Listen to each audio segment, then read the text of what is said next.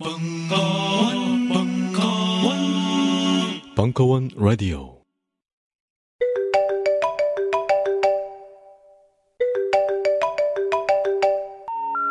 어제 꿈에 윗니빨이 빠지는 꿈을 꿔서 부모님 건강이 걱정돼요. 어제 꿈에 대통령이 나타나서 악수를 하더니 저보고 댓글을 좀 달아달라고 하더라고요. 엄청 큰 돼지를 개가 잡아먹는 꿈은 돼지 꿈인가요? 개 꿈인가요? 혹시 요즘 불길한 꿈을 꾸셨나요? 아니면 자꾸 같은 꿈이 보이시나요? 불안해하지 마세요. 꿈을 꾼다는 건 내 마음속에 또 다른 내가 말을 거는 거니까요. 꿈이라고 무시하지 마세요. 꿈을 읽는다는 건 내가 내 마음을 스스로 치료하는 일이니까요. 그렇습니다. 무심코 흘려버린 당신의 꿈에는 놀라운 비밀이 담겨 있습니다. 나무의 철학 출판사의 어젯밤 꿈이 당신에게 말하는 것. 이제 역술가의 꿈 해몽이 아닌 정신건강 멘토 김현철 원장과 함께 꿈의 암호를 풀어보세요. 당신이 숨기고 싶었던 당신을 발견할 수 있습니다. 어젯밤 꿈이 당신에게 말하는 것. 나무의 철학 출판사.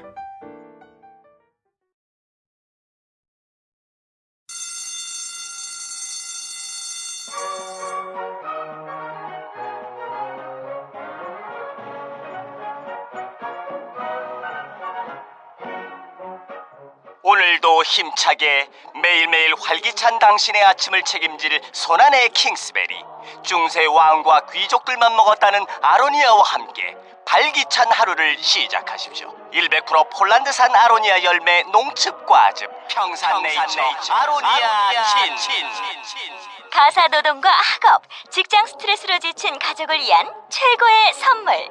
한국에서 구라파의 맛과 향을 덤으로 느낄 수 있습니다. 우리 가족의 건강은 아로니아가 챙겨줘요. 100% 폴란드산 아로니아 열매 농축 과즙. 평산네이처 아로니아 친 보다 자세한 사항은 딴지마켓에서 확인하실 수 있습니다.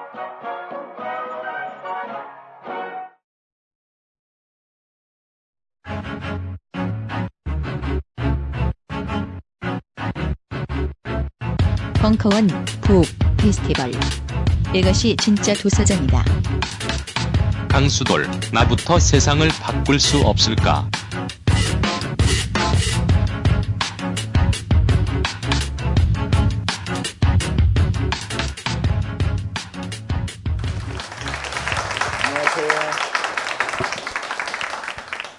여러분들 반갑습니다.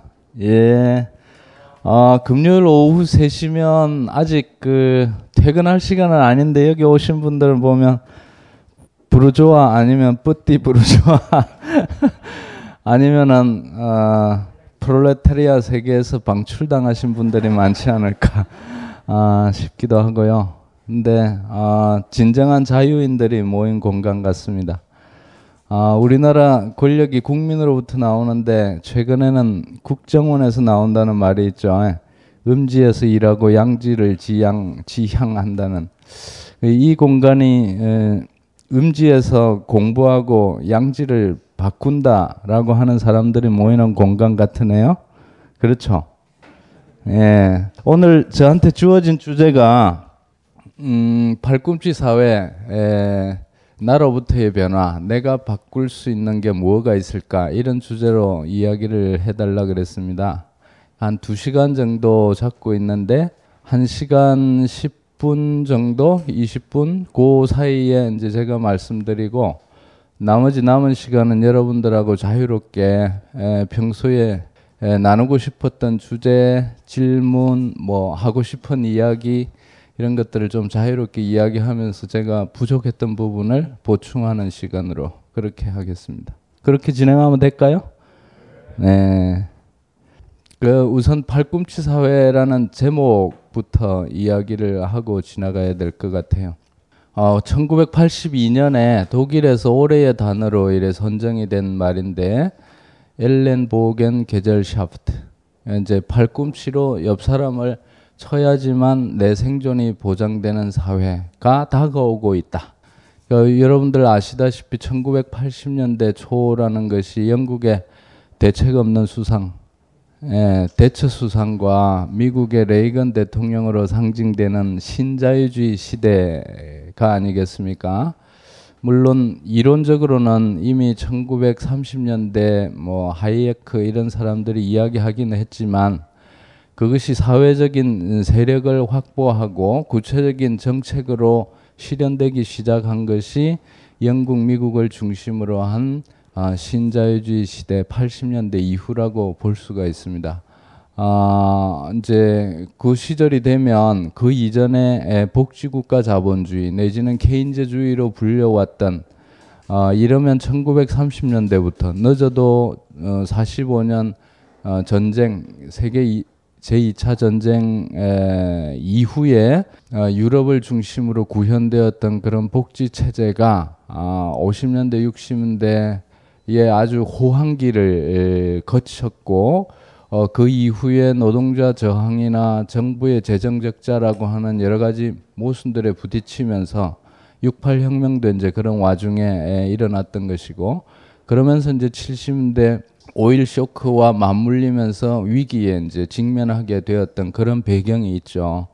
에, 크게 또 어, 이론적으로 분석하시는 분들은 그런 호황기야말로 대대적인 투자가 이루어지고 어, 자본의 축적이 고도화되면서 어, 소위 말하는 인적 자본에 대한 투자보다는 물적 자본에 대한 투자가 더 많이 이루어지면서 이윤율이 경향적으로 떨어지는 경향과 맞물리기도 한다 이렇게 분석하기도 하죠. 그것이 이제 70년대 중반 들어서 어, 심화되었던 거고 그런 위기를 돌파하기 위해서 이제 자본과 국가가 대대적으로 어, 새로운 전략을 펼쳐내는 것이 우리가 알고 있는 신자유주의 시대입니다.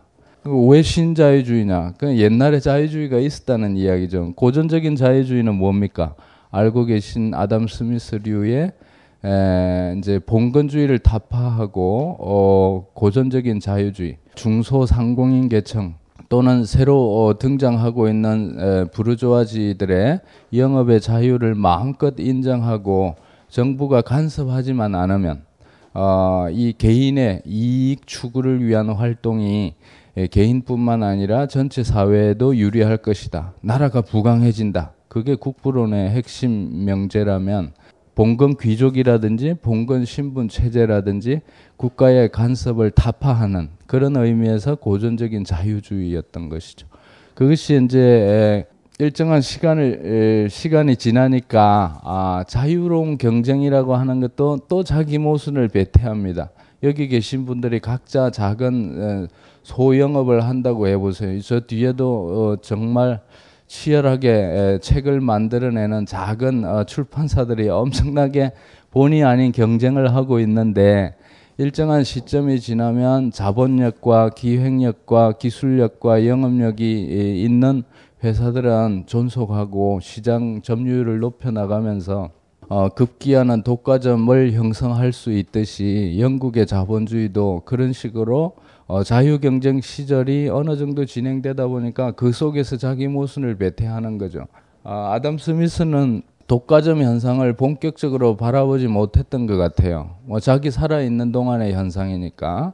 아, 하여간 그래서 어, 영국 자본주의가 독점을 어, 이루고 시장이 포화 상태에 들어가니까 더 넓은 시장을 위해서 해외로 눈을 돌리기 시작한 것이 우리가 잘 알고 있는 식민지 제국주의 또 제국주의 전쟁 1차 2차 대전으로 이어졌던 것이고 내부적으로 어, 이 호황과 불황을 반복하는 것이 더욱 급격하게 깔아앉는 어, 공황의 시기를 수차례 반복하고 어, 실업과 어, 기계 파괴와 이런 음, 기계 파괴 운동도 존재하지만 어, 공장 문을 닫고 어, 기계를 또 없애버리고 어, 수명이 다하기도 전에 새로운 기계를 바꿔야 하는 그런 급격한 변화의 시기. 그러니까 내외적으로 그런 모순들에 이제 봉착하게 되면서 아하 이런 식으로 어, 끊임없이 경쟁만 그리고 투자만 해가지고 경제가 자, 제대로 돌아간다라고 하는 것은 일 국면에 불과한 것이지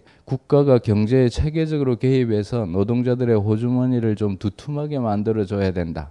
아, 그래서 국가가 공공 고용 창출도 하고 그 다음에 각종 복지 체제를 만들어서 어, 사람들이 시장으로부터 탈락한다면 탈락한 사람조차도 호주머니에 돈이 있어서 시장 가서 상품을 사줘야지만 저렇게 산더미 같이 쌓여져 있는 어, 상품들이 팔릴 수 있지 않겠느냐.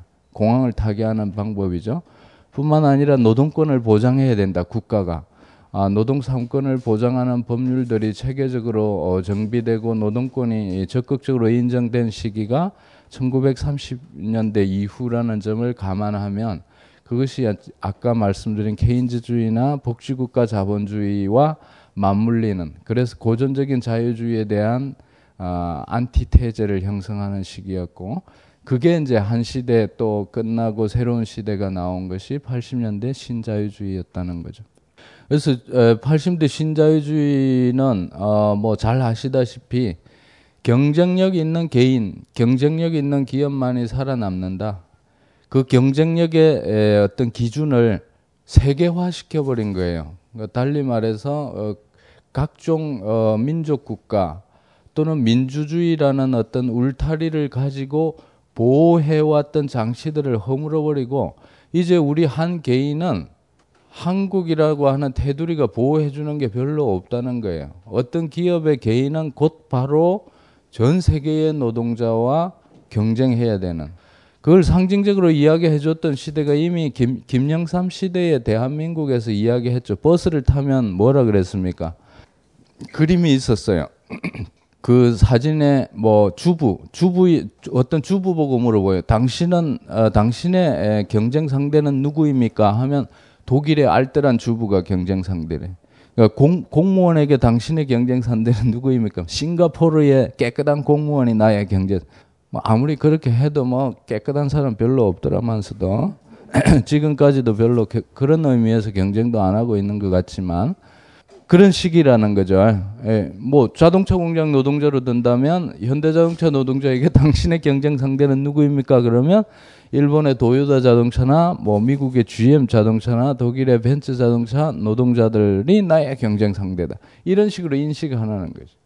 아, 근데 그런 공익 광고 중에 어느 누구도 어, 당신이 지향해야 할 어떤 모범 음, 인간상은 누구입니까?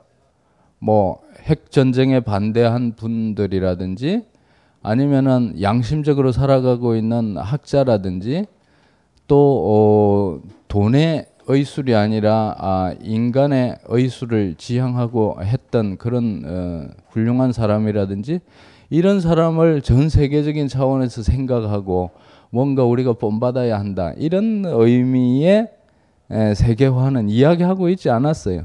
그죠? 우리가 기억해 보면 어, 결국 그런 식으로 만인의 만인에 대한 투쟁과 경쟁을 강조하고 조장한 것이 80년대 이후의 신자유주의 패러다임이었고 어떻게 해서든 옆 사람을 밀치고 나만 살아남아야 되겠다라고 하는 인식을 어, 국가와 언론과 학교가 체계적으로 가르치고 좀 속된 말로 하면 우리를 세뇌시켜 온 거죠. 어, 지하에서 세뇌라는 표현을 쓰니까 좀 제가 북에서 온 사람 같기도 하고 그죠?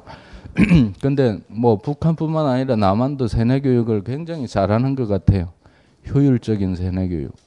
아, 도대체 사람이 어떻게 살아야 하는가에 대한 초보적인 문제 의식을 그야말로 초등학교 때부터 차곡차곡 자기 생각을 이렇게 정립하면서 다른 사람과 자유롭게 나누고 나는 어떤 꿈을 꾼다. 이 꿈을 이루기 위해서는 어떻게 해야 될까? 우리 사회적 자원의 어떤 부분들이 나를 도와줄 수 있을까? 부모님이나 선생님이나 사회 제도가 어떤 점에서 나의 꿈을 실현하는데 유리한 조건일까? 그 조건을 획득하기 위해서 나는 어떤 노력을 해야 될까? 우리 사회의 비전이나 전망은 무엇일까? 이런 식으로 사람이 행복하게 자기 인생을 설계하고 실현해 나가는데 도움을 주기는 커녕 뭔가 이런 기획이 있는 거예요. 기본이 있는 거예요. 그 기획의 핵심은 자본이에요. 그리고 그 끊임없는 돈벌이와 끊임없는 성장 속에서 이득을 추구하는 기득권 세력들이 그 자본을 움직이는 이제 주동자인 거죠. 배후 조종자들인 거죠. 그러면서 어릴 때부터 가장 비참한 그 학, 어, 학교 급훈 중에 하나가 대학 가서 미팅 할래? 공장 가서 미싱 탈래? 뭐 그런 그분이 있잖아요. 그죠? 그 다음에 뭐, 어, 학생보고 하는 말이 너가 잠자는 사이에 뭐 옆집 아이가 책장 넘기는 소리가 들리지 않느냐? 뭐 이런 식. 이런 메시지들은 끊임없이 우리 친구나 동료나 주변 이웃을 경쟁 상대로 여기게 하고 마치 전쟁터에 있는 것처럼 예, 우리를 항상 그렇게 긴장시키고 내 삶을 평화롭게 또는 우리들의 삶을 평화롭게 상상할 수 있는 능력을 사전적으로 마비시키는 효과를 가져왔던 것이죠. 어, 그래서 이런 팔꿈치 사회를 조금 더 두 가지 예를 가지고 어, 구체적으로 생각해 보면 어, 제가 이제 저는 올해 우리 나이로 53입니다. 그러니까 61년생인데 에, 제가 고등학교 다닐 때가 77, 8, 9년 요 무렵이었어요. 제가 고등학교 다닐 때 우리 선배나 선생님들이 뭐라고 했냐면 네가 원하는 대학에 가고 싶으면 고2 때까지는 좀 놀아도 되는데 고2 겨울 방학부터 한 1년 동안 죽었다 하고 열심히 하면 대학 갈 수 있어. 그랬어요. 저 연배나 더 이상의 선배님들은 그 아시죠? 그런 분위기. 그랬잖아요? 별로 안 그러셨나? 그 다음에 한 10년쯤 지나니까 선생님이나 선배들이 어떻게 말하냐면 우리 후배들한테 중학교 1학년 때부터 열심히 하지 않으면 대학 못 가 임마 이런 식으로 이야기하기 시작했어요. 요즘 아이들에게는 어른들이 어떻게 말합니까? 네, 유치원이나 초등학교 때부터 열심히 준비하지 않으면 대학 못 간다고 말하죠. 에? 그렇죠. 예. 네. 그럼 지금 지난 4, 50년 동안의 변화라고 하는 것이 발꿈치 사회로의 변화라고 하는 것이 우리를 갈수록 좀더 푸근하고 행복하게 만들어 주느냐 아니면은 스트레스로 스트레스 사회로 가게 만들어 주고 있느냐. 그 뻔한 결론이죠. 그죠? 예, 두 번째. 두 번째 예를 들면 소위 말하는 가방 끈의 길이라는 거예요 어, 이미 돌아가신 우리의 할아버지 할머니 또는 뭐 연세 많으신 어머니 아버지 제 개인적으로는 어머니 아버지 다 돌아가셨는데 그 시대에는 초등학교를 나올까 말까 하는 분들이 많았어요. 우리 부모님도 초등학교 안 나오셨어요. 그래도 지금 생각해 보면 명절이 되고 또 무슨 계기가 있으면 동네 어른들이나 친인척들 어르신들 찾아뵙거나 어뭐 이제 전화가 생겼을 시절에는 전화를 자주 하거나 이런 식으로 인간적인 교류가 있었던 거죠. 어, 그리고 사람이 살아가는 도리에 대해서, 그죠? 우리들에게 삶으로 가르쳐 주셨고, 어, 흔히 이제 돈으로 사 먹는 된장, 고추장이라고 하는 살아가는데 가장 필수적인 삶의 기술들을 대대로 전수받아서 스스로 만들고 건강하게 요즘식으로 말하면 굉장히 건강한 웰빙 식단을 차렸던 거죠. 어떤 상품성으로 보면 허름하고 소박하고 별로 상품 될 것 같지 않지만 그 삶의 질로 보면 어, 어떤 면에서 삶의 양적으로 어, 가난하고 어, 부족하고 결핍된 구석이 있었기 때문에 작은 것이라도 귀하게 여길 줄 알고 물 내려가는 수채 구멍에 있는 작은 벌레 하나라도 뜨거운 물 붓지 말고 어, 물을 식혀서 부어야지만 저 속에 사는 벌레도 다치지 않는다라고 하는 그런 심성을 가지고 있던 분들이었다는 거죠. 반면에 우리가 초, 중, 고, 대 그것도 모자라서 오늘날 대학원, 어, 대학원도 모자라서 석사, 박사, 박사도 모자라서 박사 후 과정 등등해서 가방끈의 길이가 지난 4, 50년 동안에 줄기차게 길어졌죠. 그리고 등록금이 줄기차게 늘어났죠. 예. 예. 그거에 비례해서 과연 우리들의 의식 세계의 지평의 확장이라든지 우리 심성의 심화라고 하는 게 그에 비례해서 이루어졌을까요? 또는 삶의 자율성이나 공동체성이라고 하는 인간이라면 우리가 함께 행복하게 살아 세상을 만들어 가야 된다라고 하는 기준에 봤을 때 굉장히 중요한 두 가지 요소. 삶의 자율성과 공동체성이라고 하는 관점에서 볼 때 이렇게 공부의 가방 공부의 시간과 투자한 돈과 우리가 투자한 열정이 많이 쌓이고 갈수록 높아졌음에도 불구하고 그 두 가지 관점의 잣대들이 과연 더 충만하게 꼽히고 더 풍성해졌는가 이런 관점에서 보면 좀 아닌 것 같지 않습니까? 그죠? 아까 첫 번째 기준 저 당시만 해도 어, 한 1, 2년 공부하면 대학 갔다. 근데 후배들은 중학교 때부터 요즘 아이들은 초등학교 때부터 그렇게 어릴 때부터 경쟁적으로 공부하고 그러면서도 더 많은 돈을 투입하고 더 오래 공부해야 되고 오래 공부한다는 것은 부모님에 대한 의존도가 높아지고 부모님에 대한 의존도가 높아진다는 것은 부모님이 노동시장에서 노동해서 돈을 벌어야 하는 정도가 더 길어지거나 더 빡세지거나 더 정년이 늦어져야 하는 그죠? 예. 그래서 어, 노동시장에 대한 종속도가 더 강해지는 현상하고 가방끈의 길이가 길어지고 등록금이 비싸지는 현상하고 맞물려 있는 것이죠.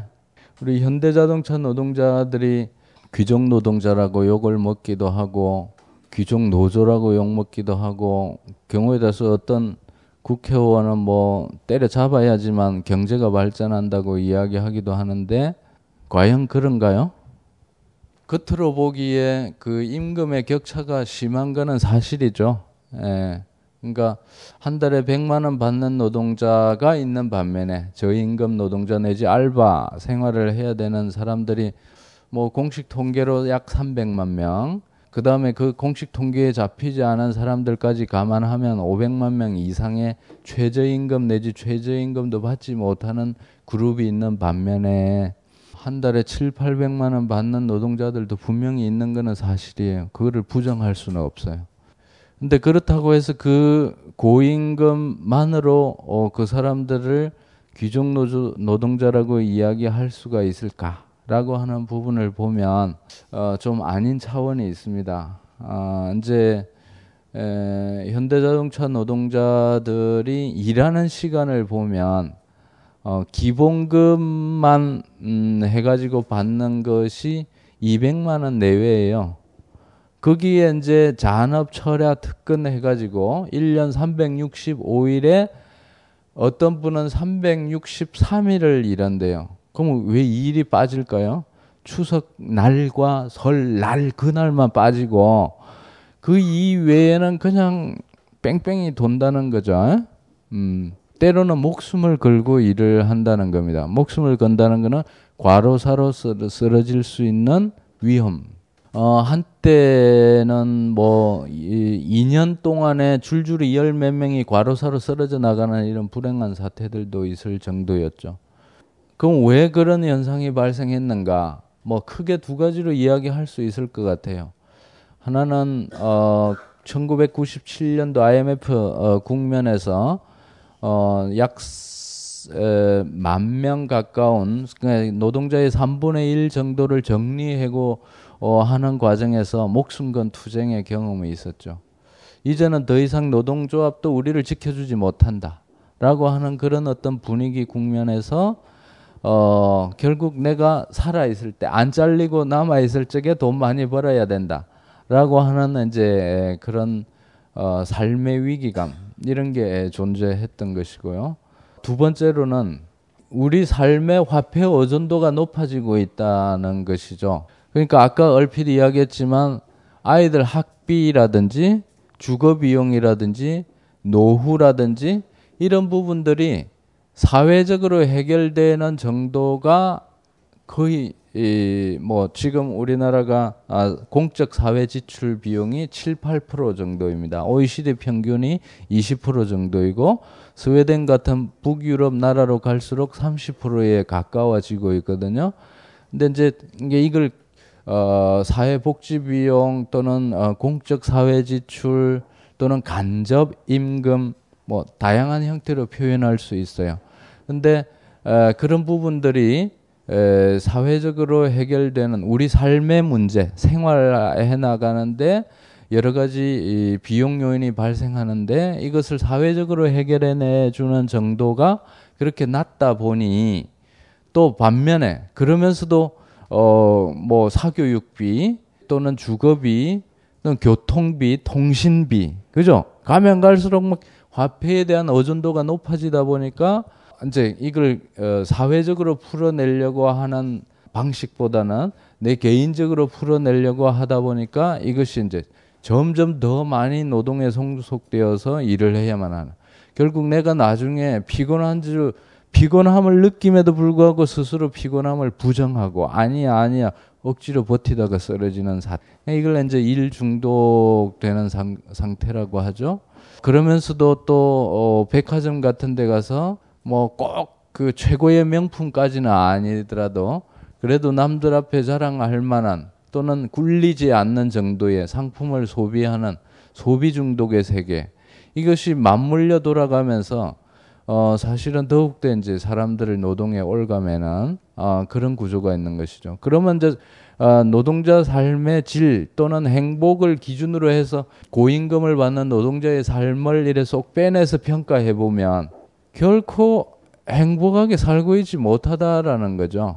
그래서 요즘 뭐 일반적으로도 말할 수 있지만 우리 현대자동차 노동자들조차도 어 이 가정에서 이제 서열 순위가 많이 바뀌었다는 거 아니겠어요? 이 피라미드 구조가 있다면 제일 위에 있는 고3 수험생이 있는 거예요. 고3 수험생보다 큰 소리 칠 수 있는 가족 구성원이 없다는 거예요. 그 다음 두 번째가 이제 어머니, 세 번째가 애완견, 그리고 이제 돈 벌어오는 아빠가 맨 마지막 단계에 있다는 거예요. 그럼 왜 애완견보다 아빠들이 대접을 못 받느냐?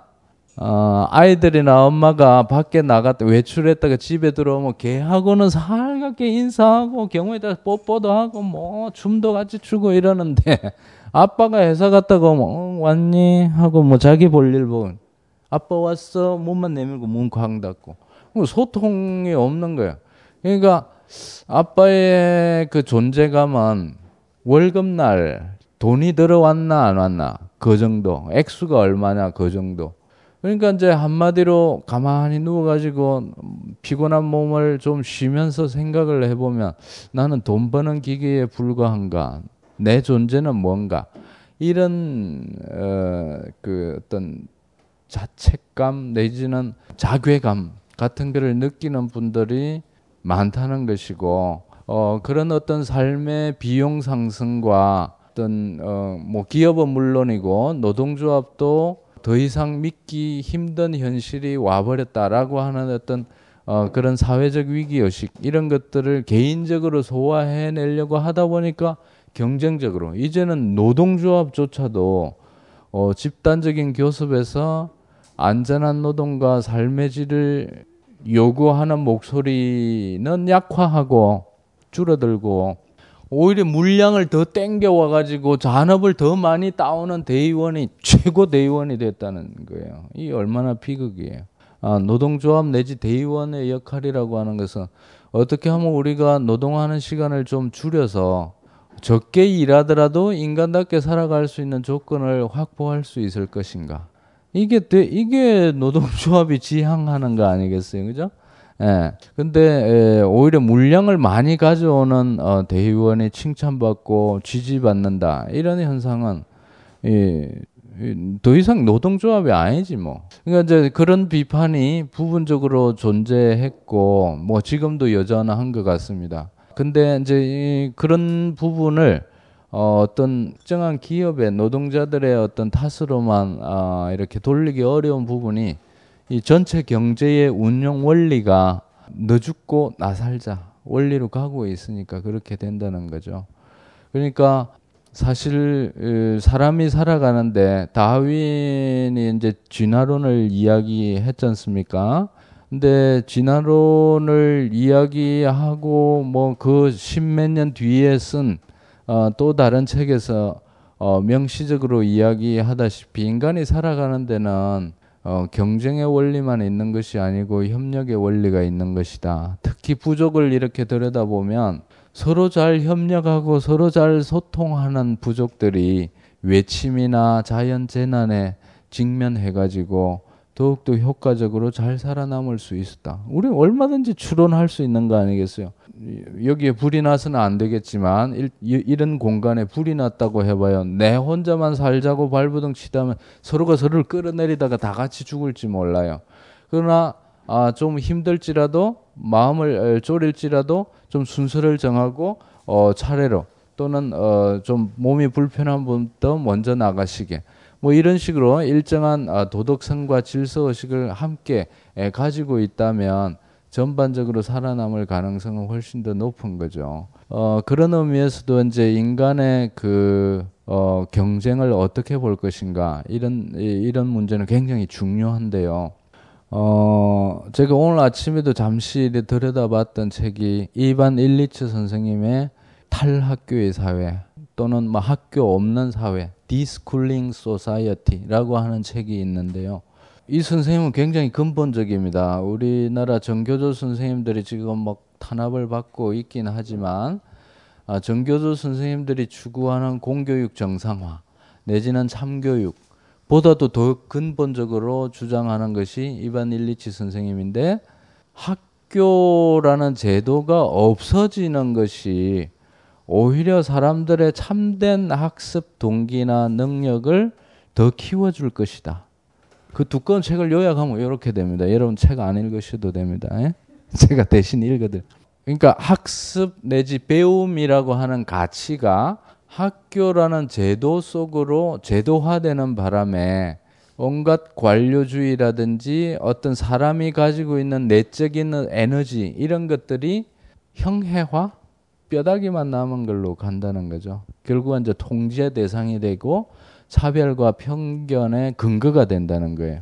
예를 들면 지금 보세요. 자꾸 대학 대학원 뭐 너도 나도 대학 대학원 가니까 대학 대학원 안 나온 사람 요즘 대학 안 나온 사람 사람 취급 못 받는다는 말이 요즘이 아니라 이미 몇십 년 전부터 그냥 이 상식처럼 되어 있는 세상이 되었는데 그 상식이 정상인가요? 아니죠. 여러분들이 초중고등학교 또는 대학교 이래 과정을 거치면서 제일 고통스러웠던 것 중에 하나가 시험 아니었습니까? 그죠? 학교 졸업할 때 마음이 가벼웠던 게, 아, 이제 더 이상 시험 안 쳐도 되겠다 싶은 시점에서 굉장히 마음이 가벼웠죠. 아, 선생님들 같은 경우 임용 딱 받을 때 얼마나 마음이 기쁘겠습니까? 이야, 드디어 시험으로부터 해방됐다. 이제 나는 시험을 치는 것이 아니라 시험을 내기만 하면 된다. 여러분들 한번 죽어봐라. 이럴 때 얼마나 해방감이 느껴지겠어요? 에? 그러나 사태의 본질은 변하지 않았죠. 주인공과 그러니까 주인공의 위치만 바뀌었을 뿐. 우리 선생님들도 이제 그런 걸 자각해야 되는데 에, 그런 걸 생각해 보면 학교라는 제도가 없다면 예를 들면 이런 공간에서 우리가 더 좀 빡시게 정기적으로 일주일에 한 번 그죠? 예를 들면 할 수만 있다면 제 같은 사람이 매주일 이 시간에 와서 뭐 제가 공부했던 거 여러분들과 나누고 또 다음 시간에는 또 다른 선생님이 자기 공부한 거 공부했거나 뭐 연주하거나 등등 어, 떤 방면으로든 자기가 열심히 했던 걸 좀 나누고 싶어서 오고. 어 그런 여러분들도 그냥 일반적인 어떤 그 어, 청취자 또는 청강자 아, 또는 소비자가 아니라 어, 그런 계기를 듣고 어, 저런데 아이디어를 얻어서 아 나도 한번 해볼게라고 바로 그 아이디어를 또 발전시켜서 자기도 스스로 나와서 이래 발표할 수 있는 이런 사람으로 소통하고 같이 배우고 나누는 이런 공간으로 발전한다면 이 공간이 얼마든지 제도권 대학이 아니라도 학교가 될 수 있는 거죠. 공부의 공간이 될 수 있는 거죠. 어, 그런 의미에서 이반 일리치 선생님의 탈제도화 아, 태제 이 굉장히 중요한 아이디어 같아요. 물론 이제 우리가 그 정도까지 가려면 지금 현재 제도조차도 좀 더 그 본질에 맞게 교육의 본질에 맞게 예를 들면 교육청이라고 하는 게 뭐 하는 데냐. 정말 선생님과 아이들이 제대로 된 학습과 교육을 할 수 있도록 제대로 지원해 주고 있느냐. 아니면 그냥 한 자리 해먹고 음으로 양으로 빼먹을 거 있으면 효과적으로 빼먹는 그런 장치냐 그리고 세뇌 교육과 국민 통제의 장치냐 이런 관점에서 올바른 걸 추구하는 것도 필요하겠죠. 근데 그 단계를 더 넘어가자는 게 이제 이반 일리치 선생님의 명제라 참 그걸 에, 제가 오늘도 또 잠깐 보면서 우리가 가야 할 길은 참 멀다. 그런데 나부터 세상을 변화시킨다라고 할 적에 나부터 세상을 어떻게 변화시켜 볼까? 내가 세상을 변화시킬 수 있는 구석이 있을까 라고 할 적에 그런 명제의 힌트를 얻을 수 있을 것 같다는 생각이 많이 든다는 거죠. 예를 들면 내가 대학을 안 가거나 또는 못 가거나 또는 다니다가 포기하거나 우리 2008년 3월 10일이었던가요? 김예슬 대학을 그만둔다라는 대학 거부 선언을 하고 나왔지 않습니까? 그런 것처럼 적극적으로 거부하는 경우이거나 뭐 간에 다 보면 결국 나는 이런 어떤 제도가 부여한 공식적인 권위, 졸업장이나 자격증이죠. 우리 우리 대학생들도 비싼 등록금 내고 또 엑스트라로 자격증 공부 또 따로 하고 있어요. 그죠? 막 그것도 한두 개가 아니고 막 닥치는 대로 다 하려고 하니까 얼마나 힘들어요. 이 팔꿈치 사회의 생존법인데 그게 개별적으로 가다 보니까 어 이제 그런 비용만 많이 들고 또 그만큼 부모님에 의존하게 되고 꼭 결혼을 해야 되는 것 아니지만 만약에 결혼할 마음이 있는 사람이라면 사실 20대 초중반에 결혼하는 게 좋아요. 50대가 돼 보니까 알겠더라고요. 시간 너무 많이 지나면 골아버려요. 우리 우리 들판에 들판에 이 뭡니까? 어 뭐 호박이라든지 들깨라든지 고구마라든지 요즘 수확철이거든요. 그러니까 제대로 꽃을 피우고 열매를 맺는 시기가 있더라니까요. 그러니까 이제 저는 보수적인 의미에서 드리는 말씀은 아니고 저도 제 나름대로 진보적으로 살려고 하는 입장인데 어떤 자연의 이치로 보면 우리 사람도 어, 꽃을 피운다라고 굳이 말하자면 그 기간을 억지로 연장할 필요가 없다는 거예요. 연장하는 게 가만히 보면 자본의 요구에 맞추어서 우리 삶을 꾸리고 그냥 돈과 열정과 시간을 바치는 삶을 살다가 진짜 내가 정말 재미나게 살 수 있는 시간 다 놓쳐버려. 특히 학부모로서 40대, 50대 시기를 중고등학생 뒷바라지 하느라고 내 인생 돈 다 바쳐.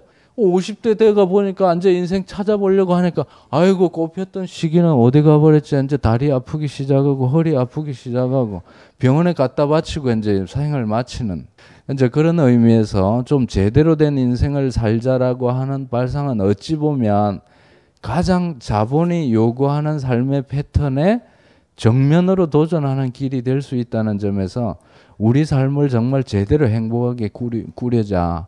그럴 적에 출발점은 우리 자신이 가지고 있는 어떤 삶에 대한 인생관부터 출발이다. 그러니까 제도가 요구하고 있는 틀 속에 나를 끼워 맞추기보다는 내가 인간답게 살아가는데 뭐가 필요하냐, 나는 뭘 원하느냐, 도대체 이 세상에 태어난 것과 죽는 것을 내 마음대로 할 수는 없지만 살아있는 동안에 80년 인생의 내용, 물론 뭐 한 10대 중부, 사춘기 시절까지는 잘 모르고 그냥 크기 바쁘잖아요.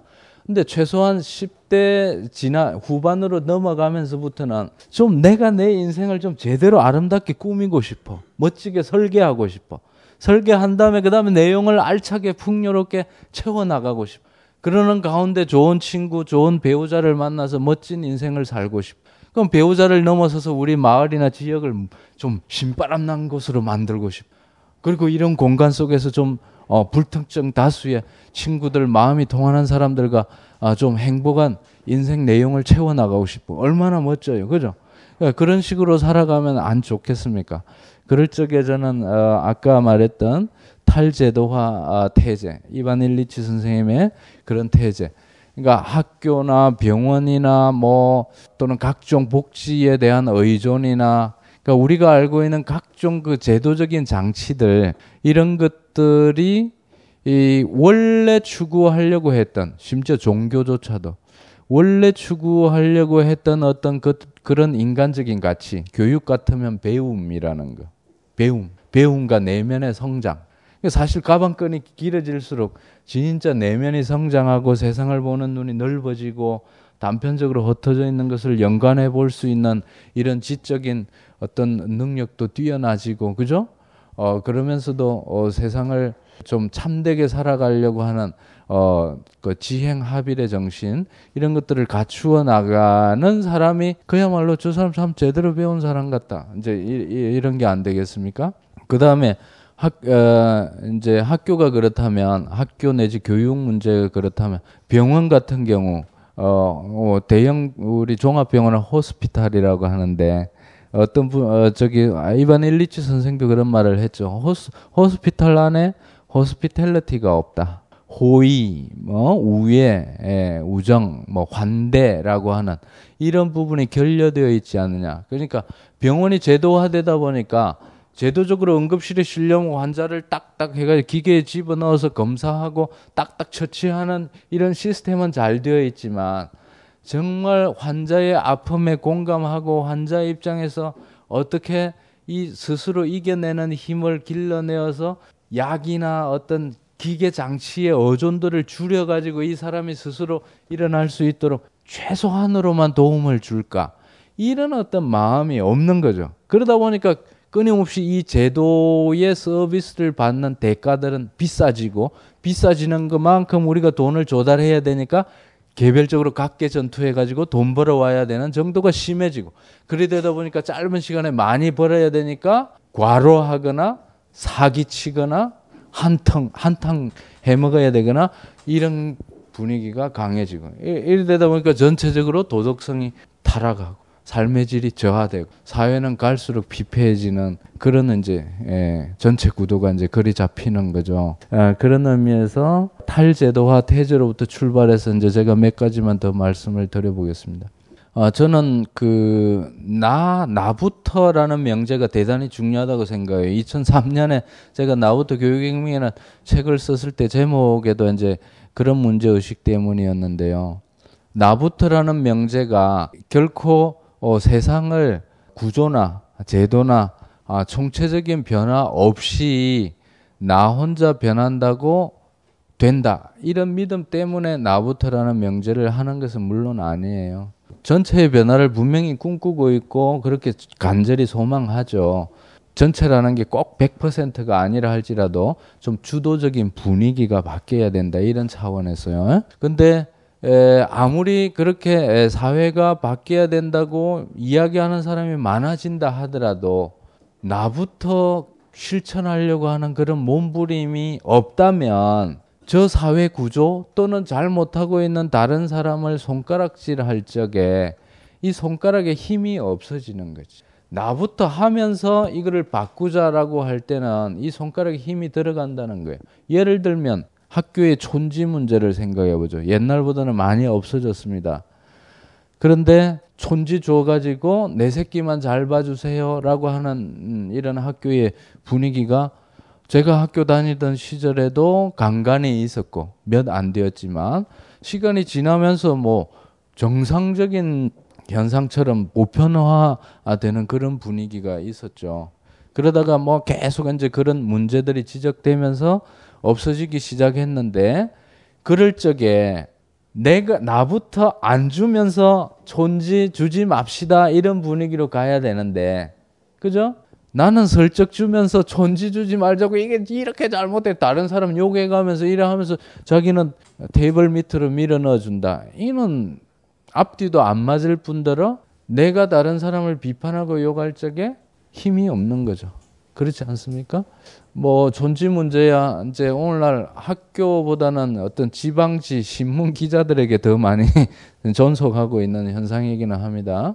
제가 아까 소개해 주신 마을 이장 할 적에 고층 아파트 반대 투쟁을 하는데 저는 기자들이라고 해서 정말 이 투쟁하는 우리들 편인 줄 알았어요.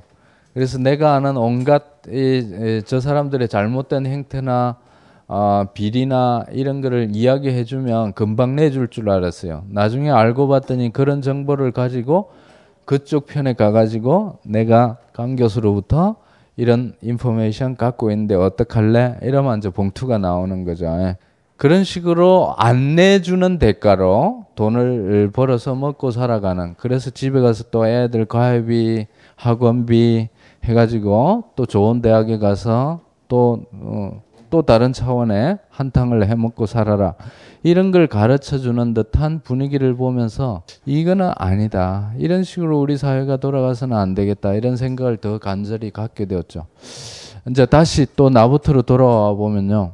어, 우선 저는 이제 사회 변화라고 하는 거, 우리가 뭐 오늘 주제로 보면, 크게 보면, 발꿈치로 옆 사람을 치는 경쟁과 분열의 사회가 아니라 서로 협동하고, 어, 우애롭게 에, 서로 돕고 소통하는 그런 사회가 바람직한 사회라고 하는 이야기죠.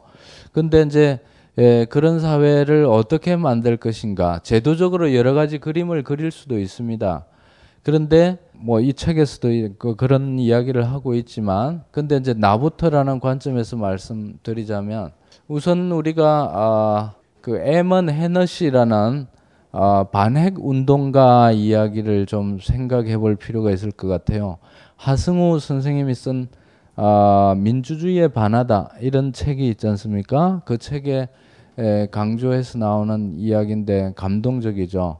어, 매년 8월 9일, 에, 8월 9일이 에, 우리는 8월 15일에 이제 해방, 뭐 일제로부터 해방된 날이다 이래 광복절로 알고 있는데 히로시마의 원폭이 떨어진 날이 8월 9일인가 그런 모양입니다. 그날이 해마다 돌아오자마자 에먼 헤너시라는 여성이 그 자기가 살고 있는 그 주정부의 청사 앞에 가가지고 1인 시위를 한대요. 핵을 반대한다. 그 1인 시위를 하는 걸 보고 지나가는 행인이 여보시오, 어, 당신의 취지는 참 기특한데 그렇게 해가지고 세상이 바뀌겠어? 어, 그렇게 물어봤다는 거죠. 그 말에 에만 헤나 씨가 한 말이 그래 맞습니다. 제가 이렇게 한다고 해서 세상이 바뀌겠습니까? 많은 최소한 세상이 나를 바꾸지는 못할 것이다. 그것을 사실은 내가 선언하고 있는 것이다. 예, 멋진 말 아니겠어요? 그죠? 예. 그러니까 이게 뭐 우리말로 하면 주대 아니겠습니까? 주대. 주대 있는 삶. 어, 철학적인 용어로 말하자면 주체성인 거죠. 내가 내 삶의 주인이라는 거지. 어, 내 삶을 왜 너가 함부로 하느냐 이거야. 나 내 방식으로 살겠다. 이 얼마나 멋집니까? 그죠? 예.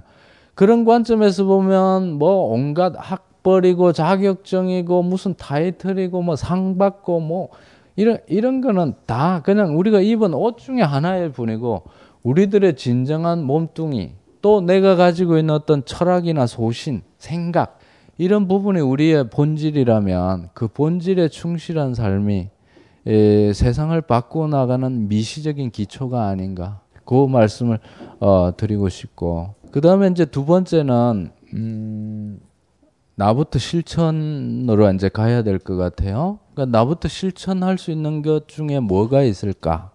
그러니까 제 같은 경우는 우리 집에 밥상이라든지 또는 이제 뭐 사람들 여건에 따라서 좀 다를 수 있지만 어, 텃밭이라든지 에, 또는 화장실이라든지 또는 아이 교육이라든지 에, 또는 마을이라든지 또는 지역 사회라든지 이런 부분에서 내가 할 수 있는 것들을 에, 해보게 되더라고요. 예를 들면 우선 밥상머리에서 아이들 세 명에게 어릴 때부터 얘들아 밥이 똥이고 똥이 밥이다를 세뇌시켜 왔어요.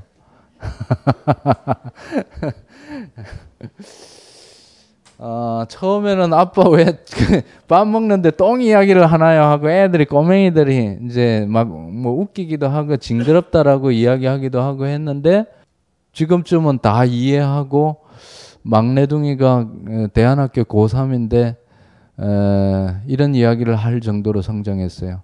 아빠 저는 아직 이 비인가 대안학교라 검정고시를 쳐야 진학이 가능한 학교거든요. 아직 검정고시 칠 마음이 없습니다. 대학을 왜 가야 되는지 아직 모르겠어요. 어, 당분간 졸업하고 나면 집에 텃밭 농사 지으면서 어, 우리나라 농업 문제를 좀 더 생각해 보려고 해요. 그러고 있어요. 그러니까 밥이 똥이고 똥이 밥이다를 꾸준하게 세뇌시켜 온 보람이 예, 얘가 앞으로 계속 그렇게 살는지는 모르지만 하여간 어, 자기가 진솔한 자기 의견으로 그런 이야기를 할 정도가 됐다는 것은 그래 철이 많이 들었구나. 어, 자기 졸업 어, 지금 졸업반에 인문학 그 세미나를 하는데 자기가 주제로 사, 삼고 있는 주제가 소농이래요. 소농. 어, 유기농 소농.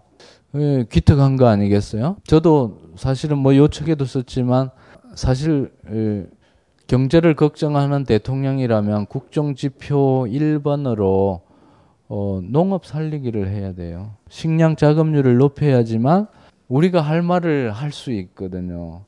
밥상이 곡간이 든든해야 그죠? 우리 가정으로 보더라도 우리 집에 사람들이 배를 굶지 않을 정도가 돼야 하고 싶은 말을 하지. 배 고를 정도가 되면 비굴해지고 종속돼야지만 뭔가 얻어먹을 수가 있으니까. 그러니까 나라 전체 우리 집에 밥상을 어머니가 차린다면 온 사회의 밥상은 농민이 차리는 거거든요. 이 농민을 살리고 농촌 농업이 농사가 살아나야지만 한 나라가 주권 국가로서 세계에 나가서 당당하게 우리가 하고 싶은 말을 할 수 있는 거 아니겠어요?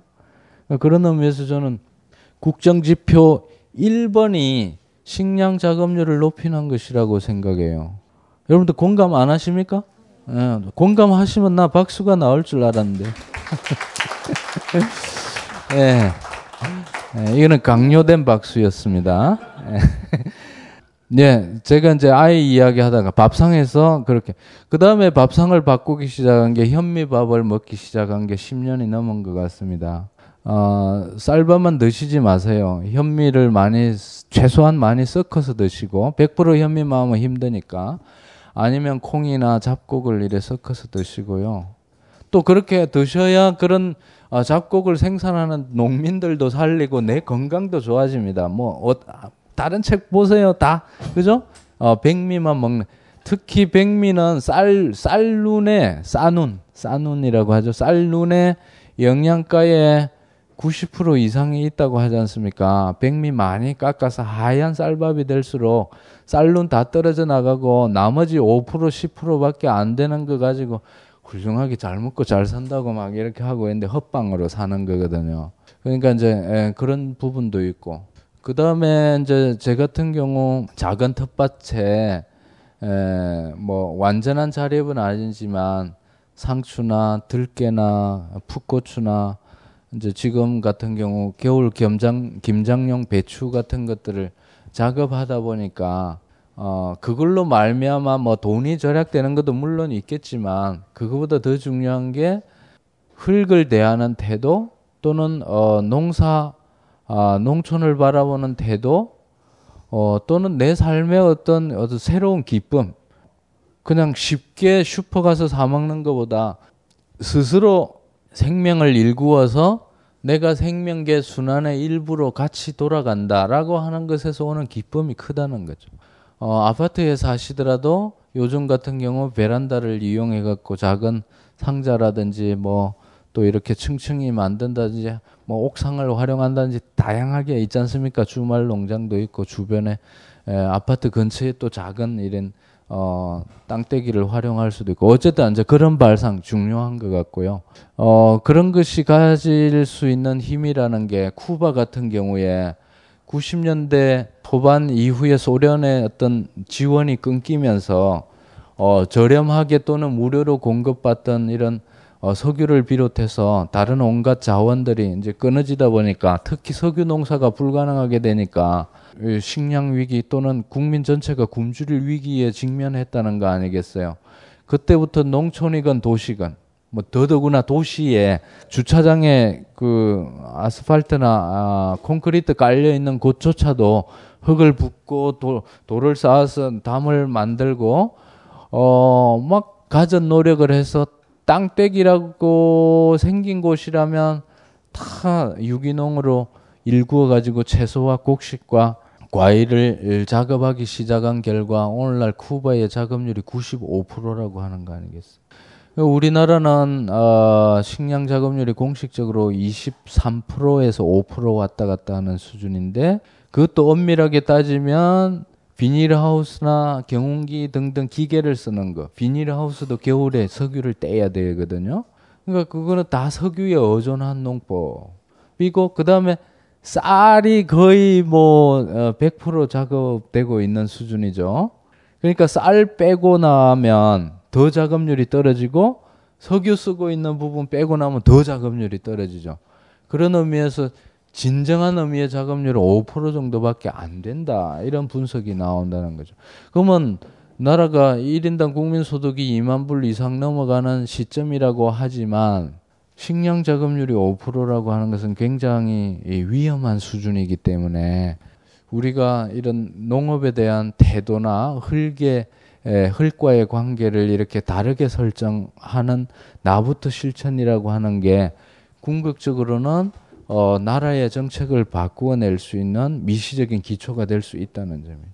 제가 밥상에서 했던 작은 세뇌 교육이 아이로 하여금 자기 장래를 어, 어, 그런 농업 농사와 관련 지어 생각하게 된 것도 또 작은 변화라고 할 수 있고 또 그런 이야기를 학교에서 친구들과 같이 나눈다는 거예요.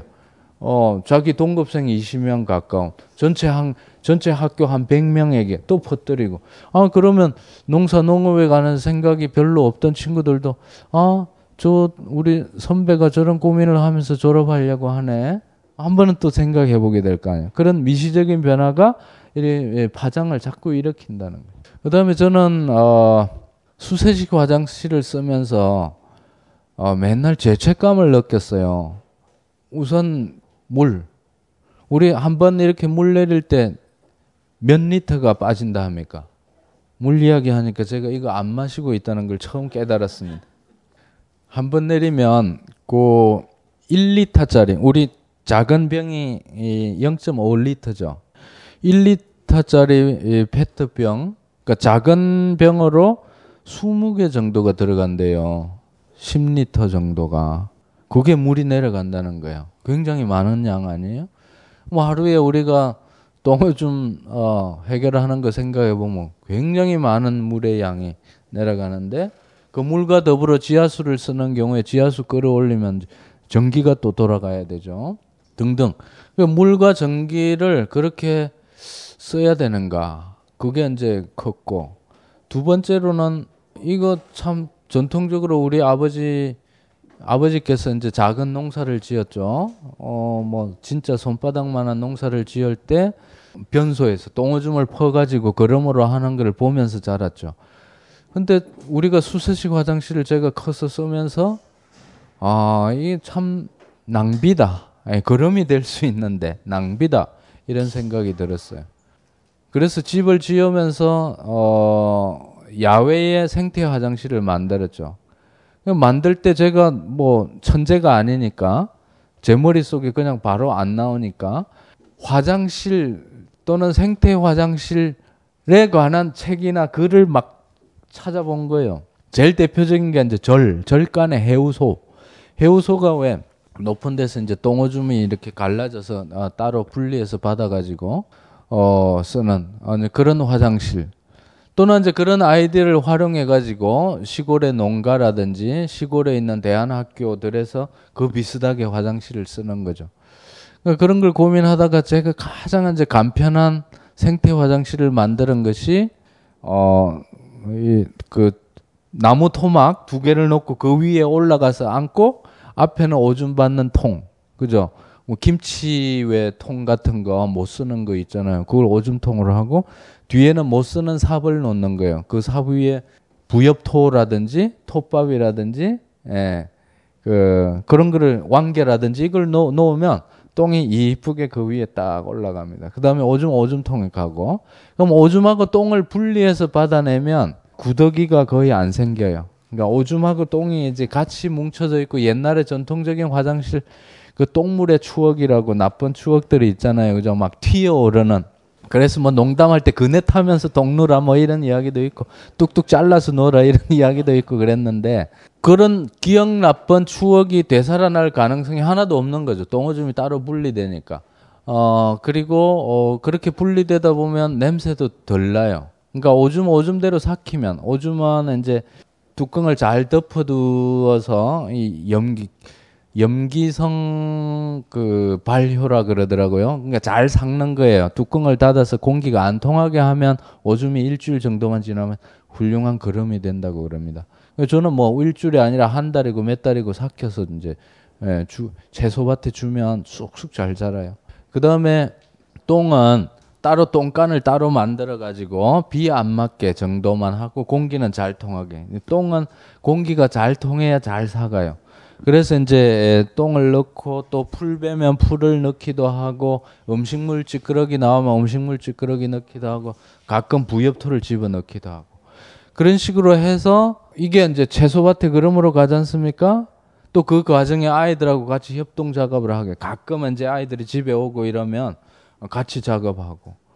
그 채소밭에 갔다가 그름이 되어서 채소가 우리 밥상에 올라오고 먹고 똥 누고 이게 이제 밥이 똥이 되고 똥이 밥이 되는 순환형 살림살이가 되는 거죠. 그렇게 되면서 어 저도 모르는 사이에 또는 아이들도 모르는 사이에 아 그래 세상의 살림살이가 하늘에 비가 땅에 내리면 지하수로 스며들었다가 강이나 호수에 증발되었다가 다시 비로 오고 또 나무에 뿌려지고 나무 뿌리로 갔다가 또 개울물이 되고 이렇게 전체적으로 순환되는 어, 이런 식의 경제 시스템이 되면 지금 우리가 직면한 오염 문제라든지 무한 성장이라든지 또는 자원 고갈, 에너지 고갈의 문제라든지 또는 뭐 어, 지하수 오염이나 공기 오염으로 말미암은 사회적 비용 문제라든지 이런 부분들이 일거에 해결될 수 있는 것이 바로 순환형 자연의 리듬 속에 깃들어간 살림살이 시스템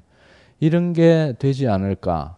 그러니까 우리가 사회 문제를 해결할 적에 어, 사회 문제를 볼 적에 일차적으로 이제 파일을 크게 만드는 거.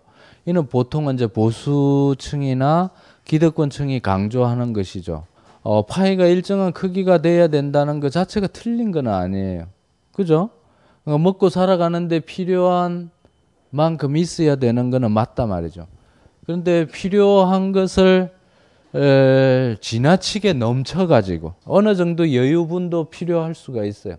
위기시 대비라든지 또는 뭐 좀 어려운 이웃을 도와주기 위해서 약간의 에, 여유분은 필요하겠지만 끊임없이 담력적으로 추구하는 것.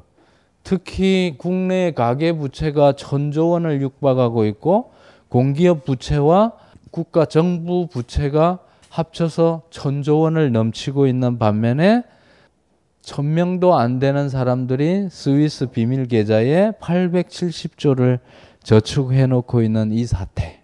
아, 총체적인 모순을 몇 줄로 요약하면 이렇게 되는 거예요. 그죠?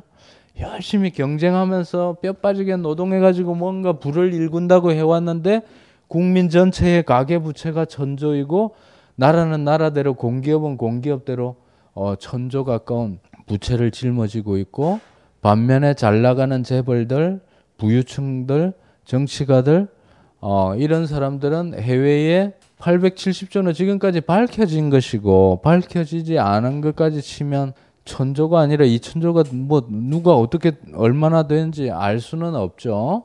그러니까 이제 이 대차 대조표를 보면 결국은 우리의 피와 땀과 눈물의 결실이 어디 갔냐라는 질문을 던질 수밖에 없는 이런 어, 상황이라는 거죠. 이제 그런 관점에서 결국 우리 삶을 좀 어, 되짚어보고 우리가 노력한 결실들이 우리 안으로 거꾸로 돌아 순환되어서 돌아와서 우리 삶의 질을 더 높여주는 방식으로 어, 가는 것이 바람직한 사회이고 그렇게 에, 돌려내는 아, 과정에서 어, 사회적으로 그런 꿈을 같이 꾸면서도 이 꿈이 제대로 건강하게 에, 좀 일관성 있게 같이 가기 위해서라도 나부터 실천할 수 있는 부분을 넓혀내는 것. 이것이 그런 어떤 사회적인 요구를 줄기차게 같이 예, 하는데도 큰 힘이 된다. 라고 저는 어, 굳게 믿고 있고요. 또 제가 나부터 실천하는 것 중에 하나가 길거리 가다가 뭐 이렇게 쇼파 같이 천으로 이래 된 의자는 별로 관심이 안 갑니다만 나무로 만들어진 의자나 탁자 같은 게 좀 다리가 부서지거나 뭐 고장이 났거나 이런 게 있으면 가능한 한 주워 와가지고 고쳐 쓰는 기쁨. 그러니까 저보다 더 기술적으로 좀 재주가 있는 분들은 일부러 소목을 배우더라고요. 작은 목수. 그러니까 집에 가구나 작은 장식품이나 뭐 이런 탁자나 뭐 등등 있잖아요.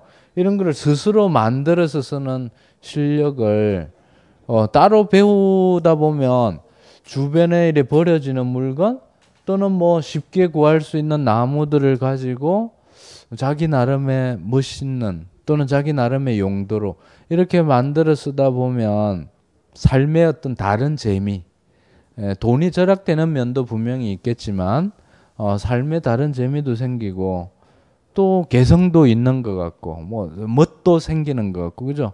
그러니까 어, 표준 상품을 뭐 남의 집에 있다고 다 그냥 같이 소비하는 이런 행태보다는 내 나름대로 멋있게 살아가는 어, 그런 모습들이 훨씬 사회를 더 풍요롭게 해주는 어, 그런 측면이라고 생각해요.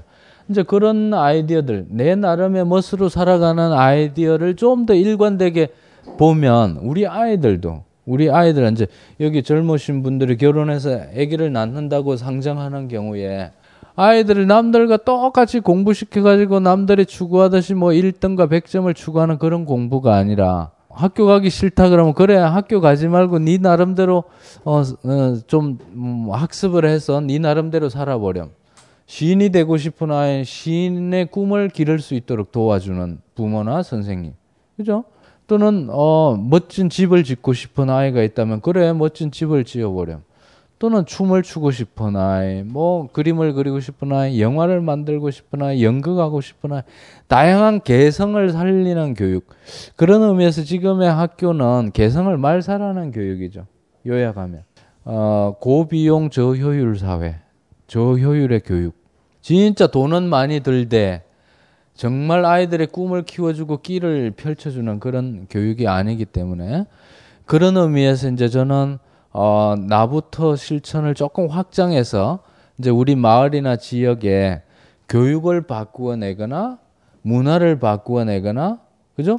이런 어떤 어, 공론의 장을 만들어 보거나 하는 그런 이제 예, 조금 넓어진 예, 더불어 하는 실천. 나부터 시작해서 더불어 실천으로 이렇게 확장할 수 있다. 근데 그럴 적에조차도 나부터 실천하는 어떤 경험이나 의지가 강할수록 더불어 하고 싶은 마음도 훨씬 더 개방적으로 나올 수 있는 거예요. 그죠? 그러니까 나부터 끈질기게 치열하게 책도 읽고 생각도 하고 고민도 많이 하는 사람이 비슷한 생각을 가진 사람이 있으면 동지를 만난 기쁨. 와, 이놈도 진국이네. 나하고 비슷하네. 이런 마음들이 서로 통하잖아요. 그럼 뭐 협동조합을 만들 수도 있고, 마을 기업도 만들 수도 있고, 이런 빵카도 더 많이, 이거 빵카 1이잖아요. 빵카 2, 빵카 3, 막 전국에 막 수천 번까지 해서 꼭 빵카라는 말을 붙이지 않는다 하더라도 빵카 천, 만에 이르기까지 수많은 빵카들을 만들어서 이런 함께 할 수 있는 공간들을 많이 만들고 그러다 보면 어, 또 선거 국면에서 우리가 누구를 뽑아야 좋은 교육이 될지, 누구를 어떤 사람을 뽑아야 또 뭐 좋은 정치나 사회, 경제를 만들어 갈 수 있을지 그런 논의도 훨씬 수월해지지 않겠어요? 그죠? 누구를 뽑느냐는 다음 문제로 두더라도 그냥 바람몰이로 언론에 얼굴 많이 비춰있는 사람 뭐 심하면 봉투를 예, 안 잡힐 정도로 봉투 잘 돌리는 사람 등등 이런 사람에 그냥 쏘가 넘어가는 게 아니라 진심으로 저 사람은 삶을 걸고 우리를 위해서 함께 일할 수 있는 사람이다. 이런 사람을 뽑아내자 라고 하는 이야기를 할 공간도 그런 과정에서 생길 수 있겠죠. 이제 그런 것들이 결국은 어, 세상을 바꿔나가는 원천이 될 것이고 마지막으로 한 가지만 더 말씀드리면 우리 바닷물을 찍어서 맛을 보시면 무슨 맛이에요? 짠맛이 납니다. 그죠? 이 세상 모든 바닷물은 뭐 좀 어, 약간 더러운 맛도 섞여 있겠지만 짠맛인 거는 분명해요. 아, 바닷물이 짜다고 해서 바닷물 100g에 소금이 100g이냐? 아니죠. 어, 소금은 몇 g 정도 있다 그래요. 3 내지 4g 정도밖에 없다 그럽니다. 그러니까 바닷물 100g 안에 소금이 3, 4g만 있어도 짠맛을 낸다. 우리 100명이 여기 앉아 있어도 서너 명만 제대로 향기로운 사람이 있어도 우리 모임의 분위기는 향기로운 모임이 될 수 있다. 그러니까 세상에 세상을 바꿔 나가는 실천도 서너 명으로부터 출발해서 제대로 토론하고 공감하고 소통하는 과정이 예, 중단 없이 변함 없이 일관성 있게 좀 옹골차게 나간다면 분명히 세상을 바꾸어내는 유기농 미끄럼이 될 것이다. 이 말씀으로 일단 제 이야기는 마무리하겠습니다. 고맙습니다.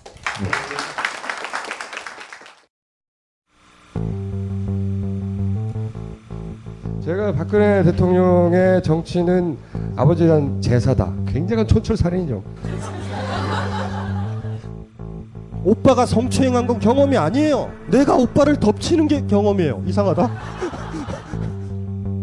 바로 그 허버트 후보가 1929년에 미 합중국 대통령으로 선출되는데 상무부 장관 출신이면서 대공황을 예측 못하는 바람에 저는 사실은 김어준 총수와 낙검수를 많이 원망했었습니다. 뭐 아무런 뒤처리도 안 하고 그냥 도망가 버리고 말이죠. 물론 저도 알아요. 오빠가 촌스럽다는 거. 그렇지만 이거는 촌스러워도 너무 촌스러워. 이게 어떤 거냐면 모든 강의 동영상이 당신 손에 카카오 페이지와 벙커원 어플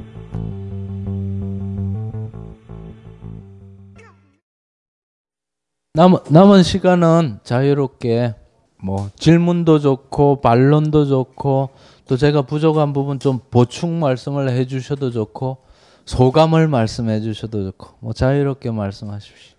네, 선생님 이 책에 경쟁은 어떻게 내면화되는가라고 되어 있고 그런 생각을 좀 해봤는데요.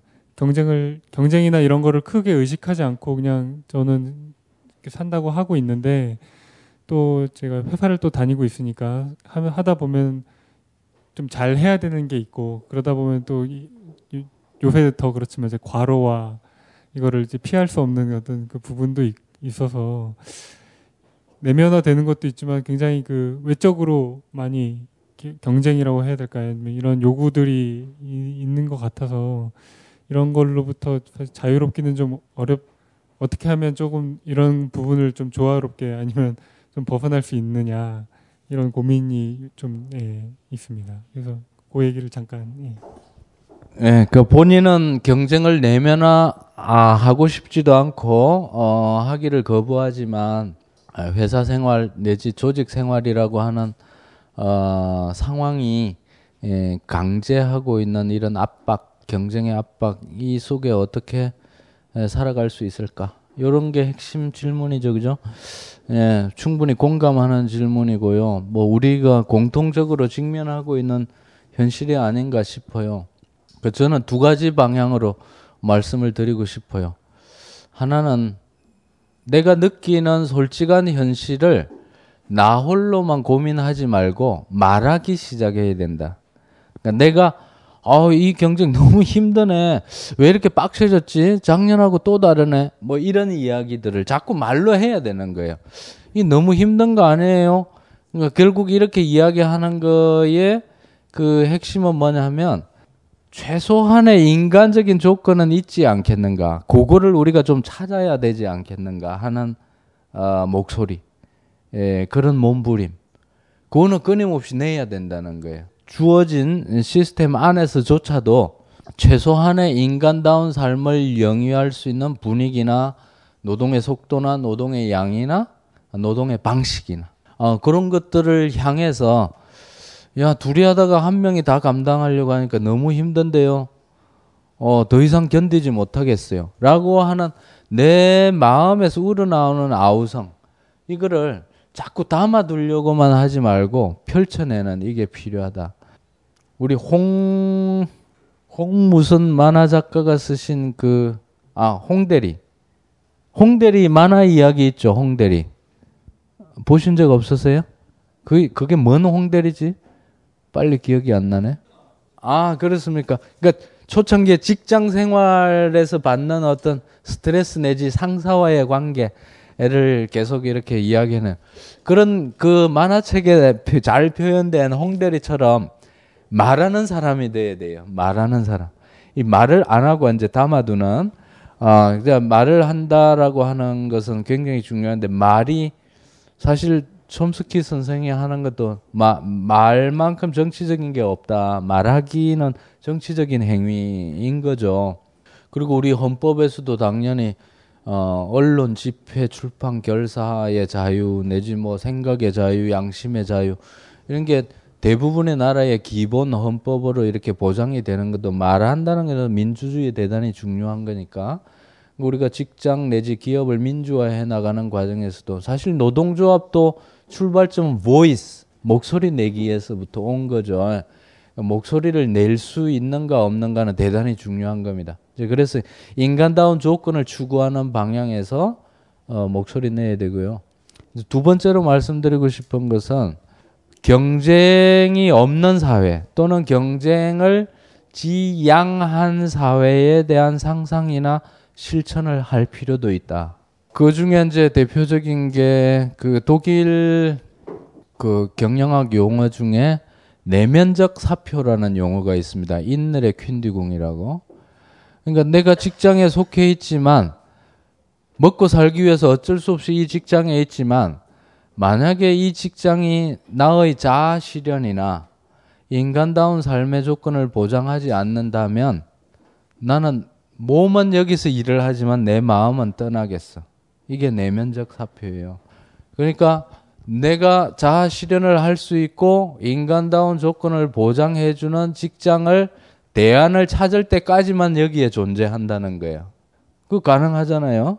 이제 그게 그 두 번째 그룹의 첫 번째 개념이고 두 번째는 이제 어, 협동조합 방식 또는 마을 기업, 뭐 자주 관리 기업 등등으로 상징되듯이 내가 내 인생의 주인공으로 살아갈 수 있는 자율성을 더 많이 또는 공동체성을 더 많이 담보할 수 있는 형태의 경제 방식, 활동 방식 그런 걸 만들거나 찾아가자는 거죠. 그럼 그런 것 중에 대표적인 게 뭐 오늘날 이제 참 어, 다행스럽게도 협동조합을 자연스럽게 만들 수 있는 조건들이 형성이 됐는데 저는 어, 외국에서는 수십 년 걸린 협동조합이 우리나라에서는 1, 2년 만에 착착착착 굉장히 빨리 됐단 말이죠. 어째서 그렇게 됐을까? 어, 여러분들 어떻게 생각해요? 왜 우리나라는 그렇게 빨리 됐을까요? 우리나라는 뭐든지 빨리빨리니까 그죠? 예, 그게 하나의 설명 방식이 되는. 오죽하면 이태리 관광 산업에조차 한국 사람만 보면 빨리빨리 오세요. 어, 빨리 우리 한국 코리안을 그냥 빨리빨리 사람들이라고 생각할 어, 정도이니까요. 어, 근데 저는 이제 그 이렇게 해석합니다. 어, 이제는 어, 기업이나 정부가 어, 사람들에게 일자리 내지는 일자리로 상징되는 어떤 삶의 기회를 만들어주는 능력에 있어서 스스로 어, 한계에 부닥쳤다는 것을 간접적으로 고백한 것이 아닐까. 그러니까 너희들이 출자에게 스스로 돈 내 가지고 일자리 만들고 알아서 해봐라. 우리는 못하겠다. 이 말하고 비슷한 것 같다는 해석, 저는 그런 해석을 합니다. 어, 뭐 하여간 해석을 어떻게 하든지 간에 협동조합법이 만들어졌기 때문에 에, 우리가 협동조합 방식으로 뭐 출판을 하거나 학교를 만들거나 집을 짓거나 등등 어, 문화 카페 사업을 하거나 뭔가 온갖 종류의 이런 경제 활동을 물론 쉽지는 않아요. 그죠? 어, 뭐, 많은 사람들이 이렇게 이야기합니다. 좀 뭐, 예속적이고, 시간의 자유도 없고, 좀 힘들기도 하지만, 그래도 월급쟁이가 제일 속 편하다. 이렇게 말하는 사람들도 있어요. 어, 여러분들 사업 해보시면 얼마나 힘, 힘든지 또 느껴, 어, 느, 느껴지실 겁니다. 어, 특히 우리 또 잘 안 팔리는 인문사회 출판하시는 분들은 얼마나 힘들게 살고 계세요. 나름대로 힘써가지고 좋은 책 만들었지만 일쇄 나가기도 힘들 정도의 예, 그런 사회 분위기가 또 되다 보니까 그러니까 아까 그런 풍조하고 결부되어 있는 거예요.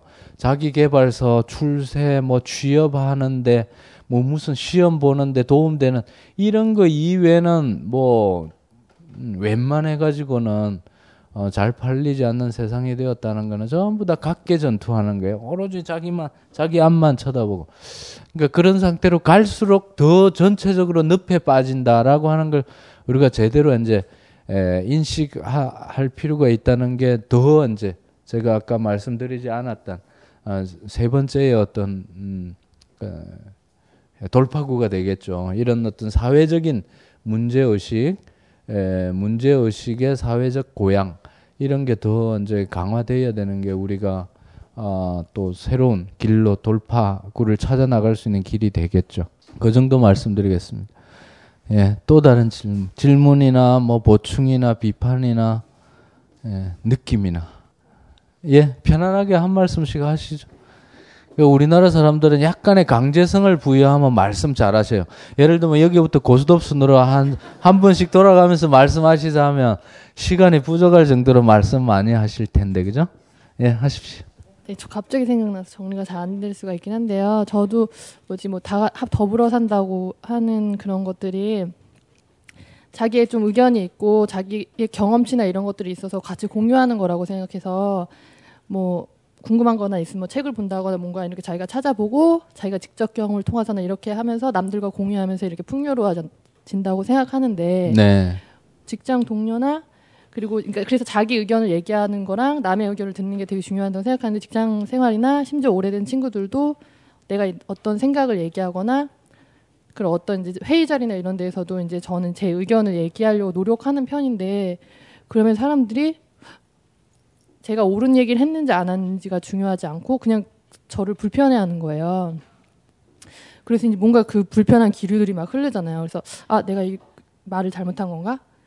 이제 혼자 막 고민해요. 그러다가 이제 지금은 이 사람들이 내가 하는 내용을 듣는 게 아니라 그냥 이렇게 뭔가를 표현하는 것 자체에 대해서 부담스러워하는구나. 그래서 이제 막 제가 저는 얘기하는 거 막 좋아하니까 네. 사람들한테도 막 얘기를 요구해요. 음.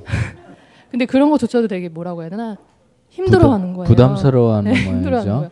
그래서 이제 지금은 어, 내가 방법적인 걸로 문제가 있는 건가 해다가 말을 조금씩 줄이고 있는 편이거든요. 네, 잘하고 계세요. 저도 그 말씀 드리려고 했어요. 아 그래요? 네. 그래서 지금은 제가 그 뭐랄까 그런 중심을 어떻게 잡아야 되는지 네. 예. 좀 혼란기. 예. 네. 예, 뭐 아주 구체적인 정황은 잘 모르겠지만 어 무슨 말씀인지는 알겠고요. 특히 이제 발꿈치 사회라는 분위기 속에서 내 앞에 에, 것만 추구하는 그런 어떤 조직이나 사회 분위기 때문에 좀 더 깊이 있는 이야기, 좀 경우에 따라서 뺐다간 이야기, 좀 비판적인 이야기, 아니면 좀 대안적인 이야기, 현실의 잘못된 모순을 지적하고 대안적인 이야기 이런 것들을 불편해하는 사람이 많다는 걸 저도 공감해요. 어 그런데 에, 혹시라도 어, 본인이 말씀을 좀 많이 상대적으로 많이 하셔가지고 불편해한다면 지금 줄이고 계신 전략은 굉장히 좋은 것 같고요. 어, 앞으로는 이제 좀 바꿔보세요. 상대방의 말을 내가 더 많이 들으려고 노력해 보세요. 그러, 그러고 마지막에 가서 기회가 된다면 혹시 뭐 말, 오늘 말을 못한다면 다음번에 또 이야기할 수도 있으니까 가능한 한 줄이되 또 경청하는 노력을 자꾸 하다 보면 어, 내가 경청해 주면 줄수록 상대방이 내 이야기를 경청하려고 노력할 가능성이 높아지거든요. 어, 그런 점에서 좀 뒤집어서 거꾸로 내가 좀말안 하고 불편해하는 친구 입장으로 가서 쟤는 뭔 말을 하나 자꾸 한번 지켜보려고 하는 그리고 이야기를 하는 경우에 진심으로 마음을 열고 들어보려고 하는 어, 그런 자세를 가지면 아마 그분도 그래 앉아 왜 갑자기 조용하니 말 좀 해봐 하고 자꾸 지를지 몰라요. 그렇게 좀 접근해 보시면 좋을 것 같습니다. 하여간 소통이라고 하는 거는 어 우리 커뮤니케이션 커뮤니케이션의 어원을 따지보면 com, com이 together 아니겠어요? 그 다음에 이제 중간에 munus라는 이 munus가 선물이라는 아, 뿌리에서 왔다고 그래요. 서로 선물을 나누는 관계인데, 그러니까 커뮤니케이션이나 커뮤니티나 공동체나 크게 보면 소통이 잘 되는 에, 공간이 이 공간 소통이 잘 되는 관계가 공동체 관계 아니겠어요? 그러니까 통하는 거죠. 근데 뿌리로 보면 서로 선물을 나누는 관계. 그럼 서로 선물을 나눈다는 게 꼭 뭐 물건을 주어서가 아니라 마음에 문을 열고 서로 마음을 교환하고 듣는 것만으로도 어, 귀를 열고 마음을 여는 것만으로도 상대방에게 선물이 될 수 있다라고 하는 아이디어에 천착하시면 좀 더덜 어, 불편한 관계, 조금 더 진전되면 편안하고 유쾌한 관계가 될 수 있지 않겠나 생각이 드네요. 예, 예 가운 예, 요거 하고 가운데로 오겠습니다. 요 가운데 예. 예, 먼저 제가 올해 처음으로 농사를 지어봤는데요. 예. 다섯 평 주말 농장에 여덟 개 작물을 심었는데 전멸시켰어요. 그래서 그 선생님 농사 짓는 얘기 아까 잠깐 들으면서 예. 한 번 정도 선생님 댁에 한번 방문해야겠다는 생각을 좀 갖고 있는데요. 예. 제그 여쭤보고 싶은 말은 그 세상의 변화는 어떤 그 부분에 있어서 이제 자기의 변화, 아, 그러니까 자기가 할 수 있는 일들을 변화시키는 것들이 중요하다라고 먼저 말씀하셨고, 그 물론 전제에는 사회적인 노력에 대한 부분을 같이 하는 것이다라고는 하셨지만, 아까 말씀을 들으면서 좀 느꼈던 것들은 사실 어 좀 그 한 개인에게 좀 너무 많은 것들을 변화해야지만이 이 사회가 변화할 수 있을 만큼 어, 맞물려 있기도 하고 총체적으로 너무 힘든 사회를 살고 있는 건 틀림이 없기 때문에 네. 뭔가 어, 각자 또 변화할 수 있는 것들을 주력해서 하는 것도 중요하지만 네. 이런 사회에서는 좀 그렇게만 하고 싶은 변화만 하기에는 어, 좀 비효율적이지 않나라는 네. 생각을 좀 갖고 있습니다. 그래서 예, 예. 만약에 에, 좀 어, 최소한의 뭐 주요하게 먼저 바꿔야 되는 것들이 있다면 어떤 변화를 먼저 좀 집약적으로 효율성 있게 사람들이 관심을 가져야 되는지를 예, 좀 말씀해 주시면 감사하겠습니다. 예, 예. 고맙습니다. 어, 요 가운데 선생님 질문 듣고 예, 같이 말씀드릴 수 있으면 같이 할게요. 예. 예, 강의 잘 들었습니다. 그 아까 교수님 말씀 중에 우리나라 그 식량 자금률이 지금 20% 정도밖에 예. 되지 않는다. 그래서 예. 정책적으로 우선 이 식량 자금률을 획기적으로 높이는 그런 정책을 일순위로 해야 된다 하는 말씀을 하셨는데 네.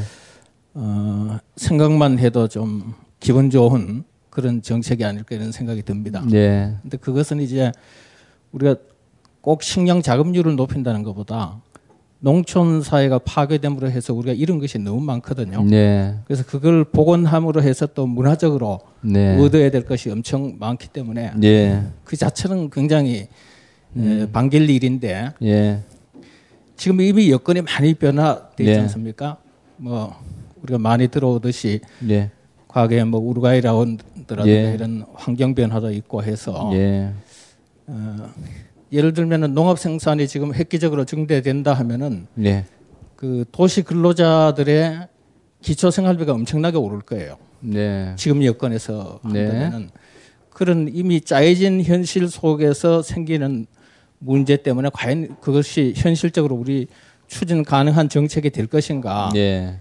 어, 그런 정책을 추진할 때에 지금 주어진 여건이 과연 그걸 받쳐줄 수 있을 것인가? 그런 것이 좀 생각이 되거든요. 예. 그쪽에 대해서 어떻게 생각하시는지. 예, 예. 무슨 말씀인지 알겠습니다. 예. 어, 우선 앞에 우리 질문해 주신 분 말씀드리면 다섯 평에 여덟 가지 작물을 했는데 전멸했습니까?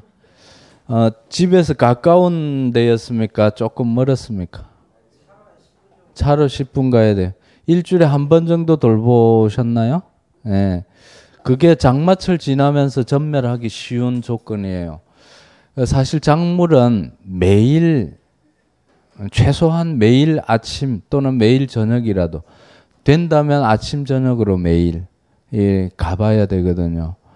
어 그리고 어 이제 뭐 풀도 뽑아줘야 되지만 흙도 북 뜯어주고 또 그 어린 순일수록 목초액 같은 거를 주어서 벌레가 좀 먹더라도 덜 먹게 해야 된다든지 에, 그러니까 이제 그, 그런 부분들이 기본적으로 좀 필요한데 저도 일주일에 한 번씩 하면 되지 않을까 했던 때가 있었습니다. 초창기에. 근데 그래가지고는 안 돼요. 진짜 풀밭이 되어버리고 어, 찾을 수가 없습니다. 그 이제 음, 그또 생태적으로 연구하신 분들은 어, 뭐 예를 들면 한 평 정도 되는 땅 안에 에, 풀을 포함해서 일곱 가지의 에, 식물이 같이 공존해서 자랄 적에 각각 모두 다 건강하게 자란다는 이야기를 하더라고요. 어, 그런 면에서 약간의 풀이 있는 것도 좋은데 그냥 두면 풀의 힘이 훨씬 강해요. 그러니까 어찌 보면은 그러니까 거기서도 우리가 배울 수 있는 점이 아이들을 체계적인 교육을 시키느라고 딱그 시스템으로 이래 만들어서 특히 온실형으로 이래 키우는 것과 야생적으로 벌판을 뛰어다니고 이래저래 부대끼고 뭐 부모님 도와가면서 이렇게 에, 큰 사람들 특히 우리 연령이 많으신 우리 부모님이나 조부모님 시기에 별로 학교 다니지 않고도 인생을 살아나갔던 자생력 이런 걸로 보면 오늘날 대학원 졸업한 사람들이 자생력이 훨씬 떨어진단 말이에요. 작물로 보면 우리는 어, 농작물이고 어, 저 어르신들은 잡초처럼 이렇게 야생적으로 이제 컸다. 그러니까 사실 이런 풀을 보면서도 이제 그런 배움을 얻을 수 있는데 그거는 뭐 다른 이야기고 지금 절, 전멸했을 때 얼마나 참담했겠어요, 그죠? 예. 근데 분명히 어, 하늘 하늘이 도와주고 땅의 힘이 또 이렇게 길러주긴 하지만 분명히 사람이 가서 정성스럽게 이렇게 보살펴 주는 게 필요합니다. 그래서 어, 무의당 장일순 선생님 원주를 중심으로 협동조합 운동을 초창기부터 하셨던 선생님의 책 중에 나락 하늘 속의 우주라는 책이 있죠. 밥 한 그릇 안에 천지인 우주가 들어있다. 하늘과 땅과 사람이 들어있다 하는데 사람이 이제 매일 아침 저녁으로 이렇게 농작물을 보살펴 주는 게 필요하다고 생각해요. 그리고 이제 저는 그런 부분을 어, 유기농 교육이라는 이름으로 가끔 이야기하기도 하는데 그러니까 이제 우리가 부모들이 아무런 조건 없이 네가 우리 가족으로 태어났으니 정말 행복하게 살아보자. 다만 아, 내가 너를 마음으로 어, 그러니까 경제적으로는 형편닿는 만큼 마음으로는 무한대로 지지해 줄 테니까 네가 네 꿈을 찾아서 줄기차게 살아가 보렴. 네 인생은 네 거고 내 인생은 내 거야. 서로가 서로를 간섭하지 말자. 그러나 지원해 줄 수 있는 만큼은 해 주자. 대신 살아주려고 하지 말자. 이런 식의 어떤 어, 방법 내지 시각을 갖고 임한다면 유기농과 더불어 유기농 방식의 교육도 저는 가능하다고 생각을 합니다. 어, 그 다음에 이제 지적해 주신 부분 굉장히 중요한 부분이죠.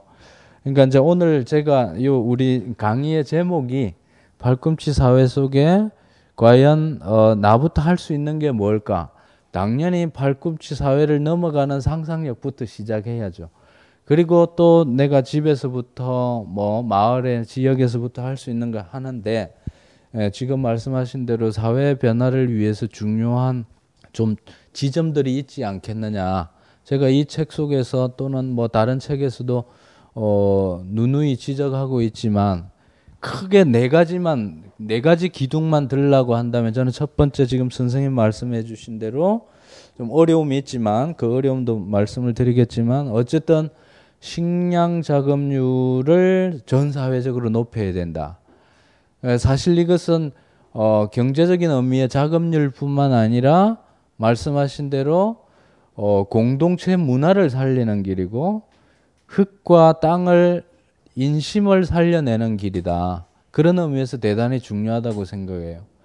그리고 지금 현재 각종 뭐 공업화, 산업화 또는 아파트 단지화 등등으로 말미암아 없어져 가고 있는 농어촌 내지 자연이라고 하는 부분들이 어, 생태적으로도 우리의 정서를 순화하거나 좀 평화롭게 정화해주는 역할을 하거든요. 그러니까 여름 휴가 때 그 어느 누가 63 빌딩에 가서 2박 3일 보내고 싶어 하겠어요. 어, 다들 자연으로 들로 산으로 강으로 바다로 가고 싶어 하잖아요. 그런 것처럼 어, 농촌 자연 들력 이런 것들은 우리들에게 경제적인 에, 측면만 있는 게 아니라 문화적이고 정서적인 측면도 분명히 존재한다. 이런 걸 이런 가치를 우리가 적극 인정해야 되고요. 두 번째로 제가 중요시하는 게 노동 시간 단축과 일자리 나누기입니다.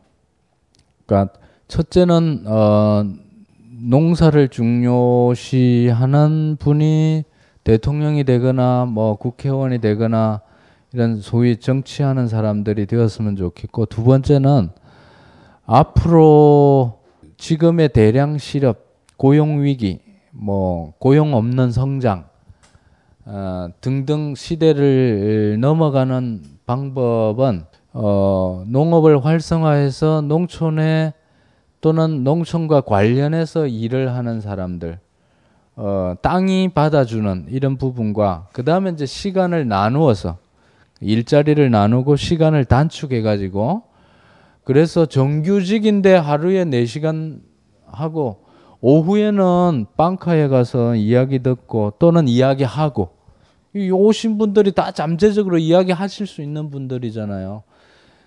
그러니까 그렇게 살아가면 매일 행복한 삶을 살 수 있지 않냐. 그러니까 우리 상상을 해보죠.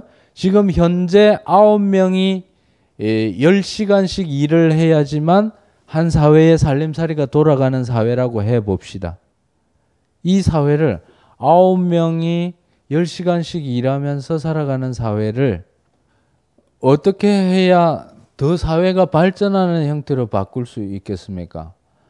저는 9명을 15명으로 나누고 10시간을 6시간으로 그럼 15 곱하기 6 하면 90이 나오는데 동일한 90을 생산하는 방식도 15명이 6시간씩 하자. 더 진보한다면 어떻게? 더 진보한다면 어떻게? 아주 많이 진보한다면 뭐 90명이 1시간씩 하면 더 좋죠. 그죠? 안 그렇습니까? 45명이 2시간씩 하든지.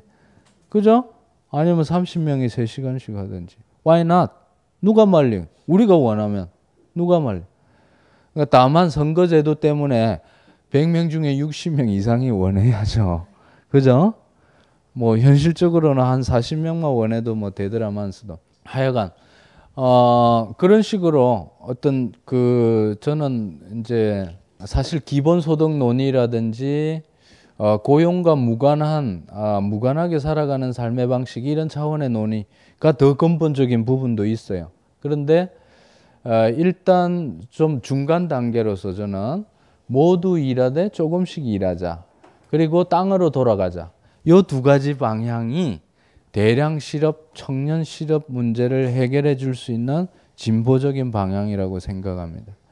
그 다음에 이제 세 번째 꼭지는 어, 이제 두 번째 하고도 연결이 되는데, 아니, 안 그래도 지금 생활비가 안 돼가지고, 그래서 잔업차려 특근하고, 어, 그래야 할 판인데, 노동시간 단축하 뭐, 이, 분명히 기본급이 깎일 터인데, 어떡하느냐. 그 부분을 위해서 세 번째로 생각, 아, 우리가 바꾸어야 하는 것이 주거, 교육, 의료 문제만큼은 사회적으로 풀어내자. 각계 전투가 아니라 우리 사회 공동의 책임으로 하자. 그래서 요거를 둘러싸고도 수많은 논의가 필요해요.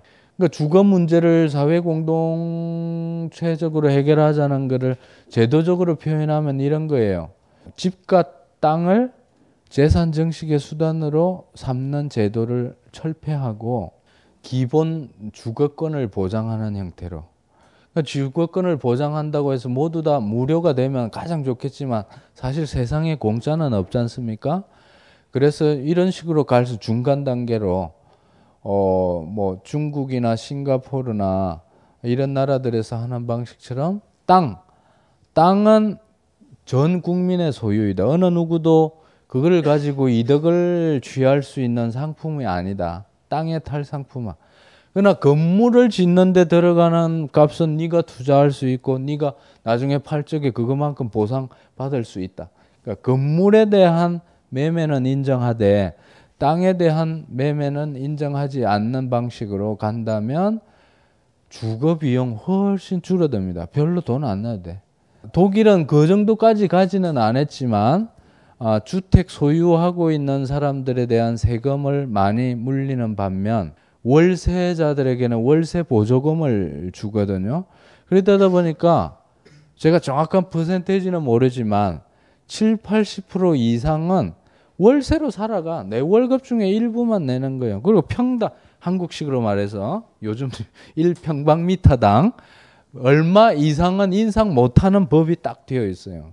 그리고 정말 이자, 이 월세 세입자가 재산을 빼돌려 놓는 경우는 뭐 범죄가 되겠지만 빼돌려 놓지 않았는데 정말 뭐 실직하고 파산하거나 가난해가지고 월세를 못 내면 쫓아낼 수가 없는 거예요. 월세로 살고 있는 사람의 주거권을 인정하는.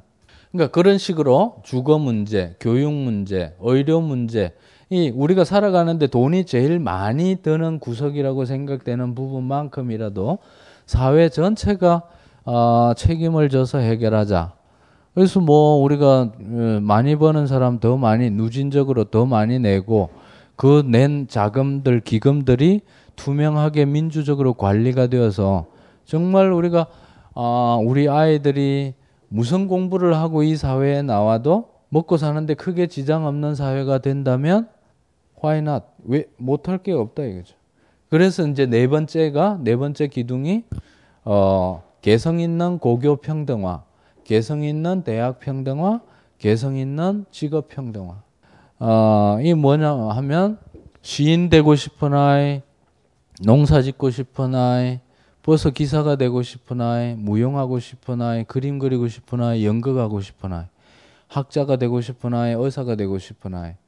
그 각각의 개성에 맞게 공부시켜 고등학교, 대학교 공부해서 인류대학, 이류대학 개념을 없애버리고 이런 개념으로 자기가 꿈을 키울 수 있도록 어, 격려해주고 어, 그 꿈에 걸맞게 공부해서 이제 사회적인 기준으로 예를 들면 검정고시 내지는 운전면허증 기준처럼 6, 70점의 기준을 주고 그 정도만 되면 됐어. 요 분야에서 너는 사회적으로 인정하는 어, 실력자가 됐네. 그렇게 해서 나오면 세금 떼기 전 소득이나 세금 떼고 난 소득을 비슷하게 가도록 이렇게 사회적 장치를 만들어낸다면 왜 우리가 어릴 때부터 전공 때문에 고민하겠어요? 내가 하고 싶은 거 선택하면 되잖아. 그렇지 않아요? 지금은 그렇게 안 되고 개성 있는 평등화가 아니라 개성 없는 격차화 사회가 됐죠. 그죠? 개성 없는 차별화 사회가 되다 보니까 특정한 직업군, 특정한 학교에 가야지만 인정받고 대접받다 보니까 옆 사람을 밀치고 내 친구가 경쟁 상대가 되고 서로 협동하지 못하고 각박해지고 그러는 가운데 승자가 되면 뭐예요? 중간고사 1등 하고 나서 고민하다가 기말고사 성적 떨어지니까 자살했던 여중생의 유언 이런 게 상징하듯이 여러분들도 학교 다닐 때 경험해 보셨을 거 아니에요. 성적 잘 나오고 나면 그 순간 그날은 기쁘지만 다음 시험이 더 걱정되지 않았어요? 별로 경험이 없으신 모양이에요. 농담입니다.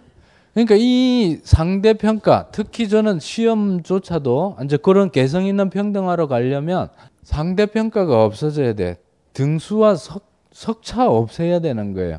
굳이 예, 점수가 필요하다면 절대 평가 그 점수만 주라는 거지. 왜 다른 아이들하고 비교를 해? 제가 제도적으로 어, 상대적으로 좀 후졌다고 생각하는 미국, 캐나다 시스템, 유럽에 비해서 유럽은 더 선진적이지만 미국이나 캐나다 고등학교를 가봤더니 거기도 석차를 안 내더라고요. 선생님은 간직하고 있는지는 모르겠어. 최소한 공개하지 않고 학생이나 부모에게 가르쳐 주지도 않아. 저는 우리나라 교육계에 계신 분들이 해외 뭐 연수 많이 가는데 뭘 배우고 오는지 모르겠어. 굳이 석차를 고집하는 게 과연 교육적인가? 그래서 어, 이 네 가지 꼭지 유기농업을 중심으로 하는 자금률의 향상과 노동시간 단축과 일자리 나누기라는 꼭지 주거 교육 의료 문제를 사회 공공적으로 풀어내는 장치 그 다음에 개성 있는 평등화 정책 고교 대학 직업 평등화까지. 그러니까 하루아침에는 안 되겠죠. 그러나 이런 좀 인간다운 사회를 위한 5개년 계획을 하면 되잖아 5년 만에 안 되면 제1차 5개년 계획. 그 다음에 제2차 5개년 계획. 지금 대통령 아버지가 그런 거 잘했잖아요. 제1차 5개년 계획. 제2차 5개년 계획. 안 되면 될 때까지 하면 성공하거든요. 뭐든지. 왜 인디언들이 기후제 하고 나면 비 온다 그랬는데 비 올 때까지 기후제를 지내면 그건 반드시 기후제 다음에 비가 오는 거거든요. 될 때까지 하면 된다. 우리가 사회적인 변화의 꿈도 될 때까지 꿈꾸면 되는 겁니다. 이때 박수 나와야 되는데 타이밍을 놓쳤습니다. 예. 아, 그 다음에 이제 좀, 아, 아까 우리 어르신 말씀. 굉장히 중요한 부분인데요. 어쩌면, 어, 지금까지 한국 경제가 발전하고, 뭐, 소득 2만 불 이상 되고, 세계 10대 경제 대국이 된 기초 조건에 보면, 어, 도시 근로자들의 생활비를 저렴하게 만들어 주었던, 그걸 위해서 농촌을 희생시키고, 농산물 가격을 저가로 유지했던 이런 부분들이 존재한다. 그런 경제 에, 그 비판적인 분석이 꽤 많지 않습니까? 그러니까 결국은 농민과 노동자를 희생으로 했던 경제 발전이라는 거에는 대부분의 보수적인 경제학자들, 경영학자들도 동의하는 바이죠. 근데 곰곰이 또 따져보면 이 농산물의 유통 과정을 보면 농민들이 직접 받는 소득과 아, 우리 소비자가 지불해야 되는 가격이 지금 현재로도 상당히 많이 격차가 있습니다. 그래서 이 격차를 중간 유통 부분을 줄여내고 직거래에 가까운 방식으로 갈수록 농민들을 대접해 주면서도 어, 소비자들도 어, 적정한 수준으로 살아갈 수 있는 여지가 아, 존재하고 있다는 부분을 좀 말씀드리고 싶고 그 다음에 이제 두 번째로 생각할 수 있는 것은 우리 정부가 유기농업 내지 식량 작업률을 정책적으로 높여낸다라고 할 적에 그만큼 더 많은 농업 생산이나 농업 생산에 종사하는 사람들을 정책적으로 더 많이 이렇게 갈 수 있도록 어, 도와주려고 한다면 사회적인 부의 재분배 차원에서도 의도적으로 우리가 내는 세금을 어, 예를 들면 4대강의 22조 어, 빠뜨리는 이런 뭐 결국은 건설업자나 그 주변 세력들이 많은 혜택을 본 걸로 나오죠.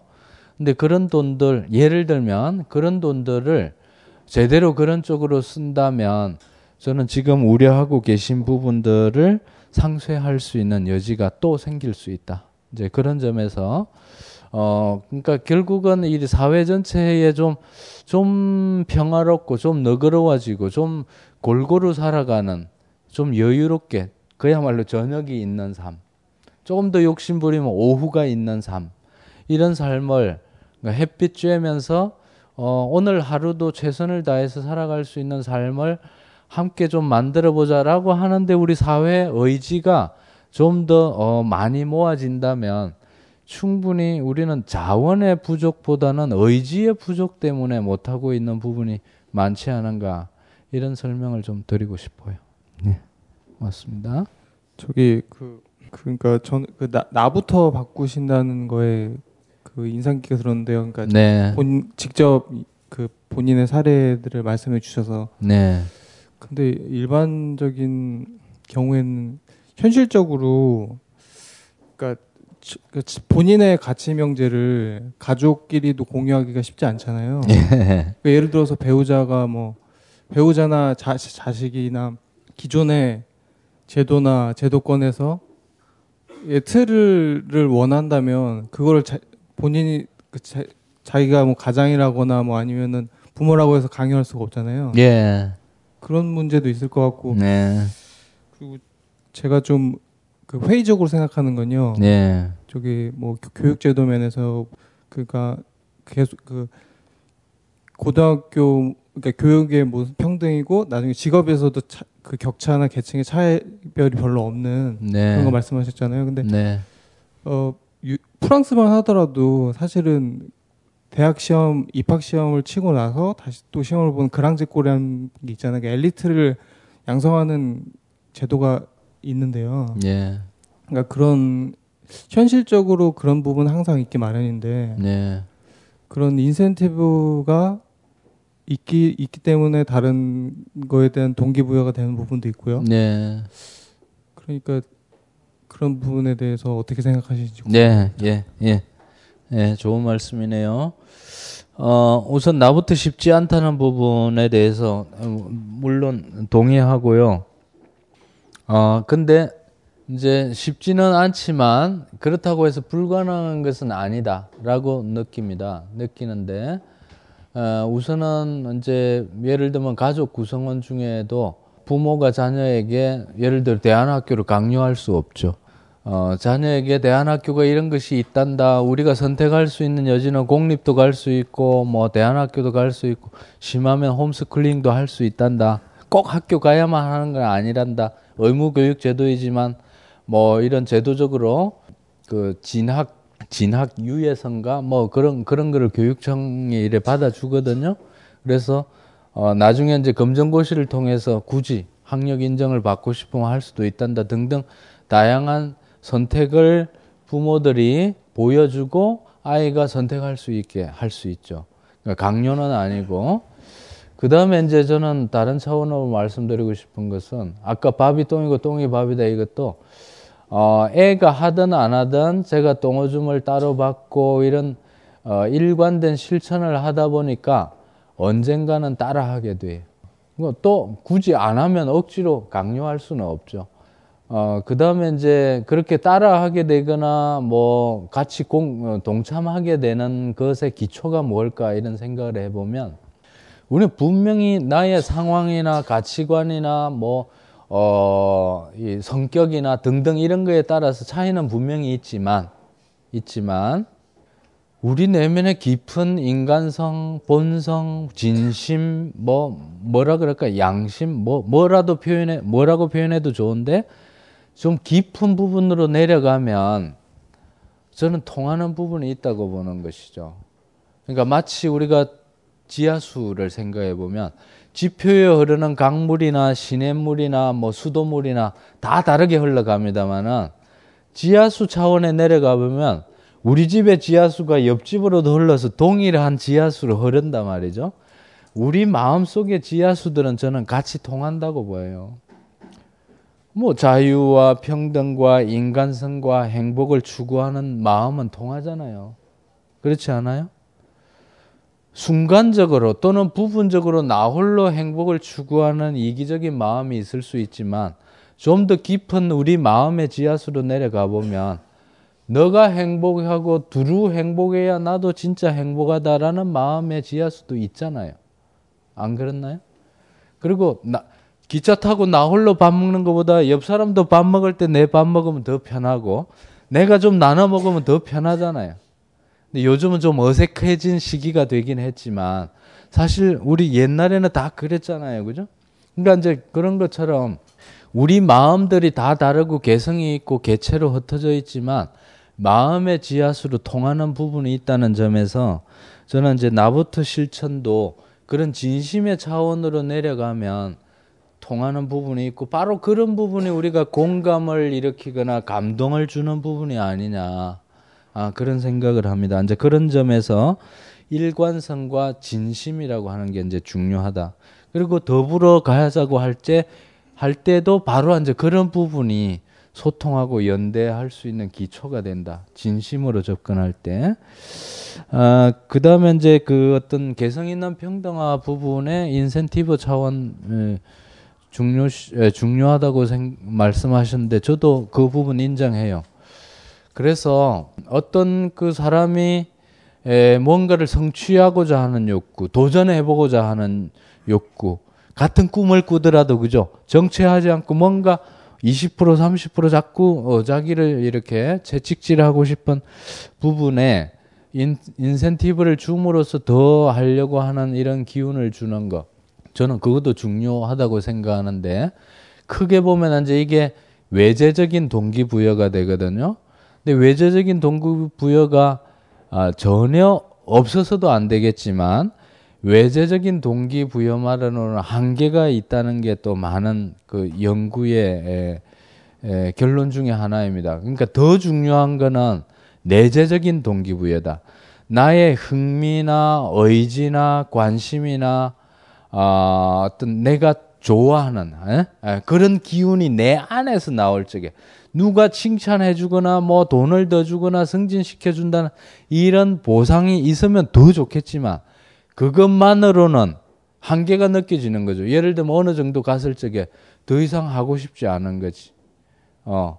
또는 외적인 보상이 축소되었을 적에 갑자기 마음이 없어지는.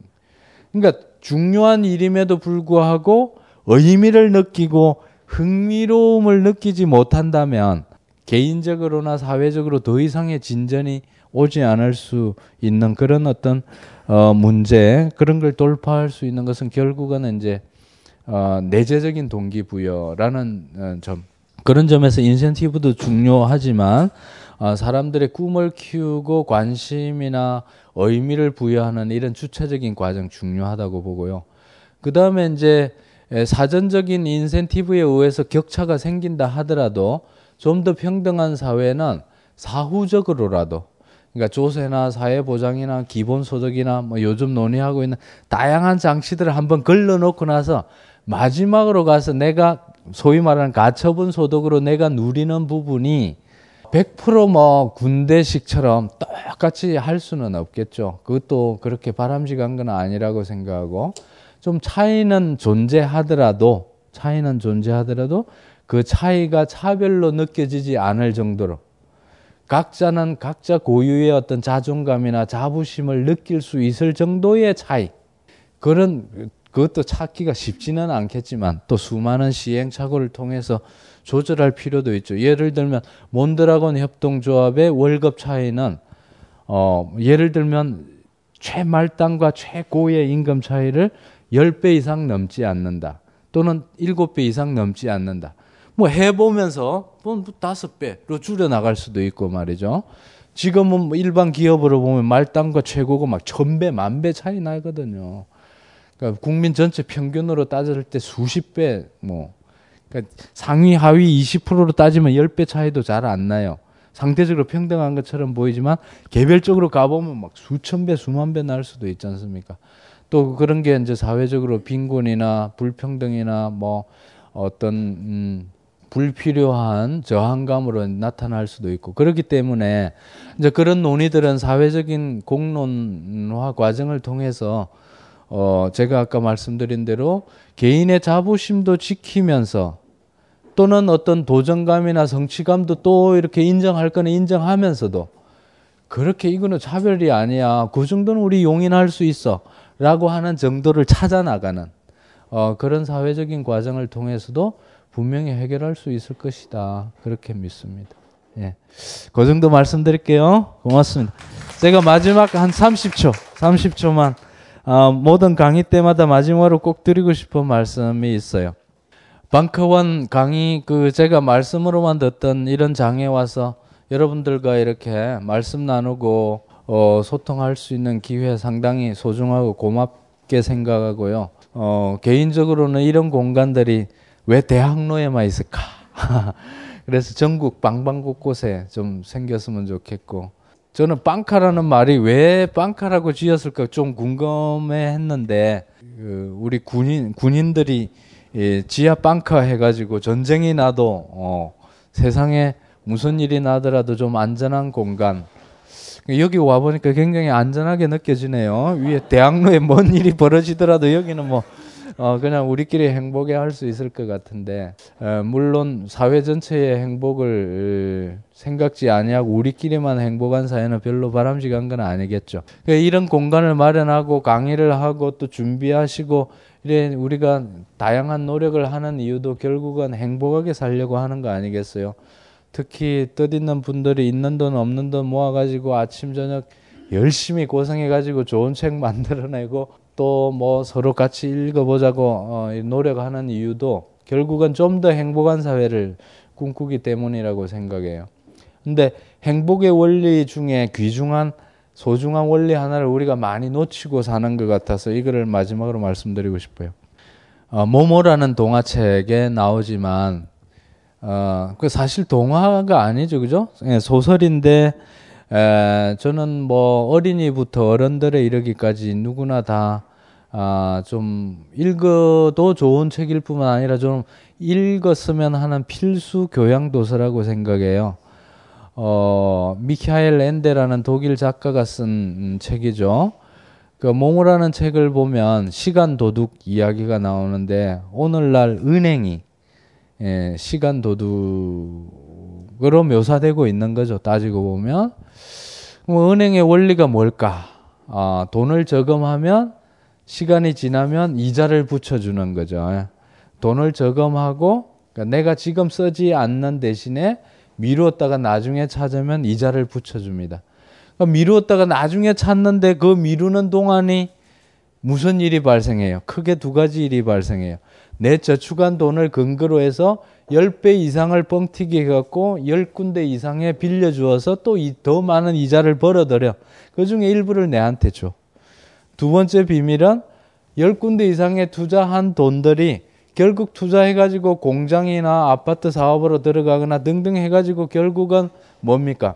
인간의 노동력이나 자연의 생명력을 이용해가지고 더 많은 이윤을 만들어내는 끊임없는 경제 성장의 과정을 전제로 해서 큰 돈을 벌어가지고 내한테 일부를 주는 거예요. 어, 이제 그런 비밀이 은행에 숨어 있는 거죠. 어, 근데 제가 마지막으로 드리고 싶은 말씀은 그, 그 내용만 가지고도 사실 한 시간, 두 시간의 강의가 되는 내용인데 은행의 이자라고 하는 원리는 저금했다가 미루었다가 찾았을 적에 본전과 이자를 찾는 시스템인데 인간의 행복은 미루었다가 본전과 이자를 찾을 수 없는 것이에요. 10대, 20대 행복을 미루었다가 50대, 60대에 찾을 수 있나요? 이자는 그냥 본전도 못 찾아. 그죠? 이게 근본 원리임에도 불구하고 우리나라 사람들은 인천공항에서 셔틀버스나 뭐 전철이나 타고 이렇게 쭉 서울 시내로 들어올 때 얼굴 모습 보면 다 찌그리고 있어. 피곤해서 졸고 있거나 막 바쁘게 휴대폰 보고 있거나 아니면은 막 혼자서 세상을 다 구제할 듯이 막 찌그리고 있어요. 결국은 우리나라 사람들이 살아가는 패턴이 오늘 행복은 내일로 미루고, 그죠? 내일 걱정은 오늘 당겨서 하고, 내일 걱정만 당기나요? 내년 걱정도 오늘 당겼어요. 그렇게 행복을 미루고 걱정을 당기다 보니까 스트레스 충만하고 힘들게 살아가는 사회가 되어버린 거죠. 어, 그런 속에서 나만 살려고 발꿈치로 밀치는 사회에 살다 보니까 사회가 가면 갈수록 지금 우리 우리가 담배를 타이타닉호라고 본다면 서서히 깔아앉고 있는 게 아닌가. 뭐 세계 전체적으로도 그렇고 우리 사회도 그렇고 그런 면에서 제대로 우리가 항해를 하고 우리가 꿈꾸는 좀 더 나은 세상, 뭐 완벽한 유토피아는 있을 수 없겠죠. 현재보다는 좀 더 숨 쉴 수 있고 좀 더 인간다운 정을 교류할 수 있는 세상으로 가기 위해서라도 오늘 행복을 오늘 찾아가면서 그리고 그런 행복감을 느끼는 우리들이 더욱더 많이 손을 잡고 어깨를 잡고 함께 어깨를 끼고 나아갈 수 있는 어, 그런 삶을 살았으면 좋겠다라는 말씀으로 모두 마치겠습니다. 고맙습니다.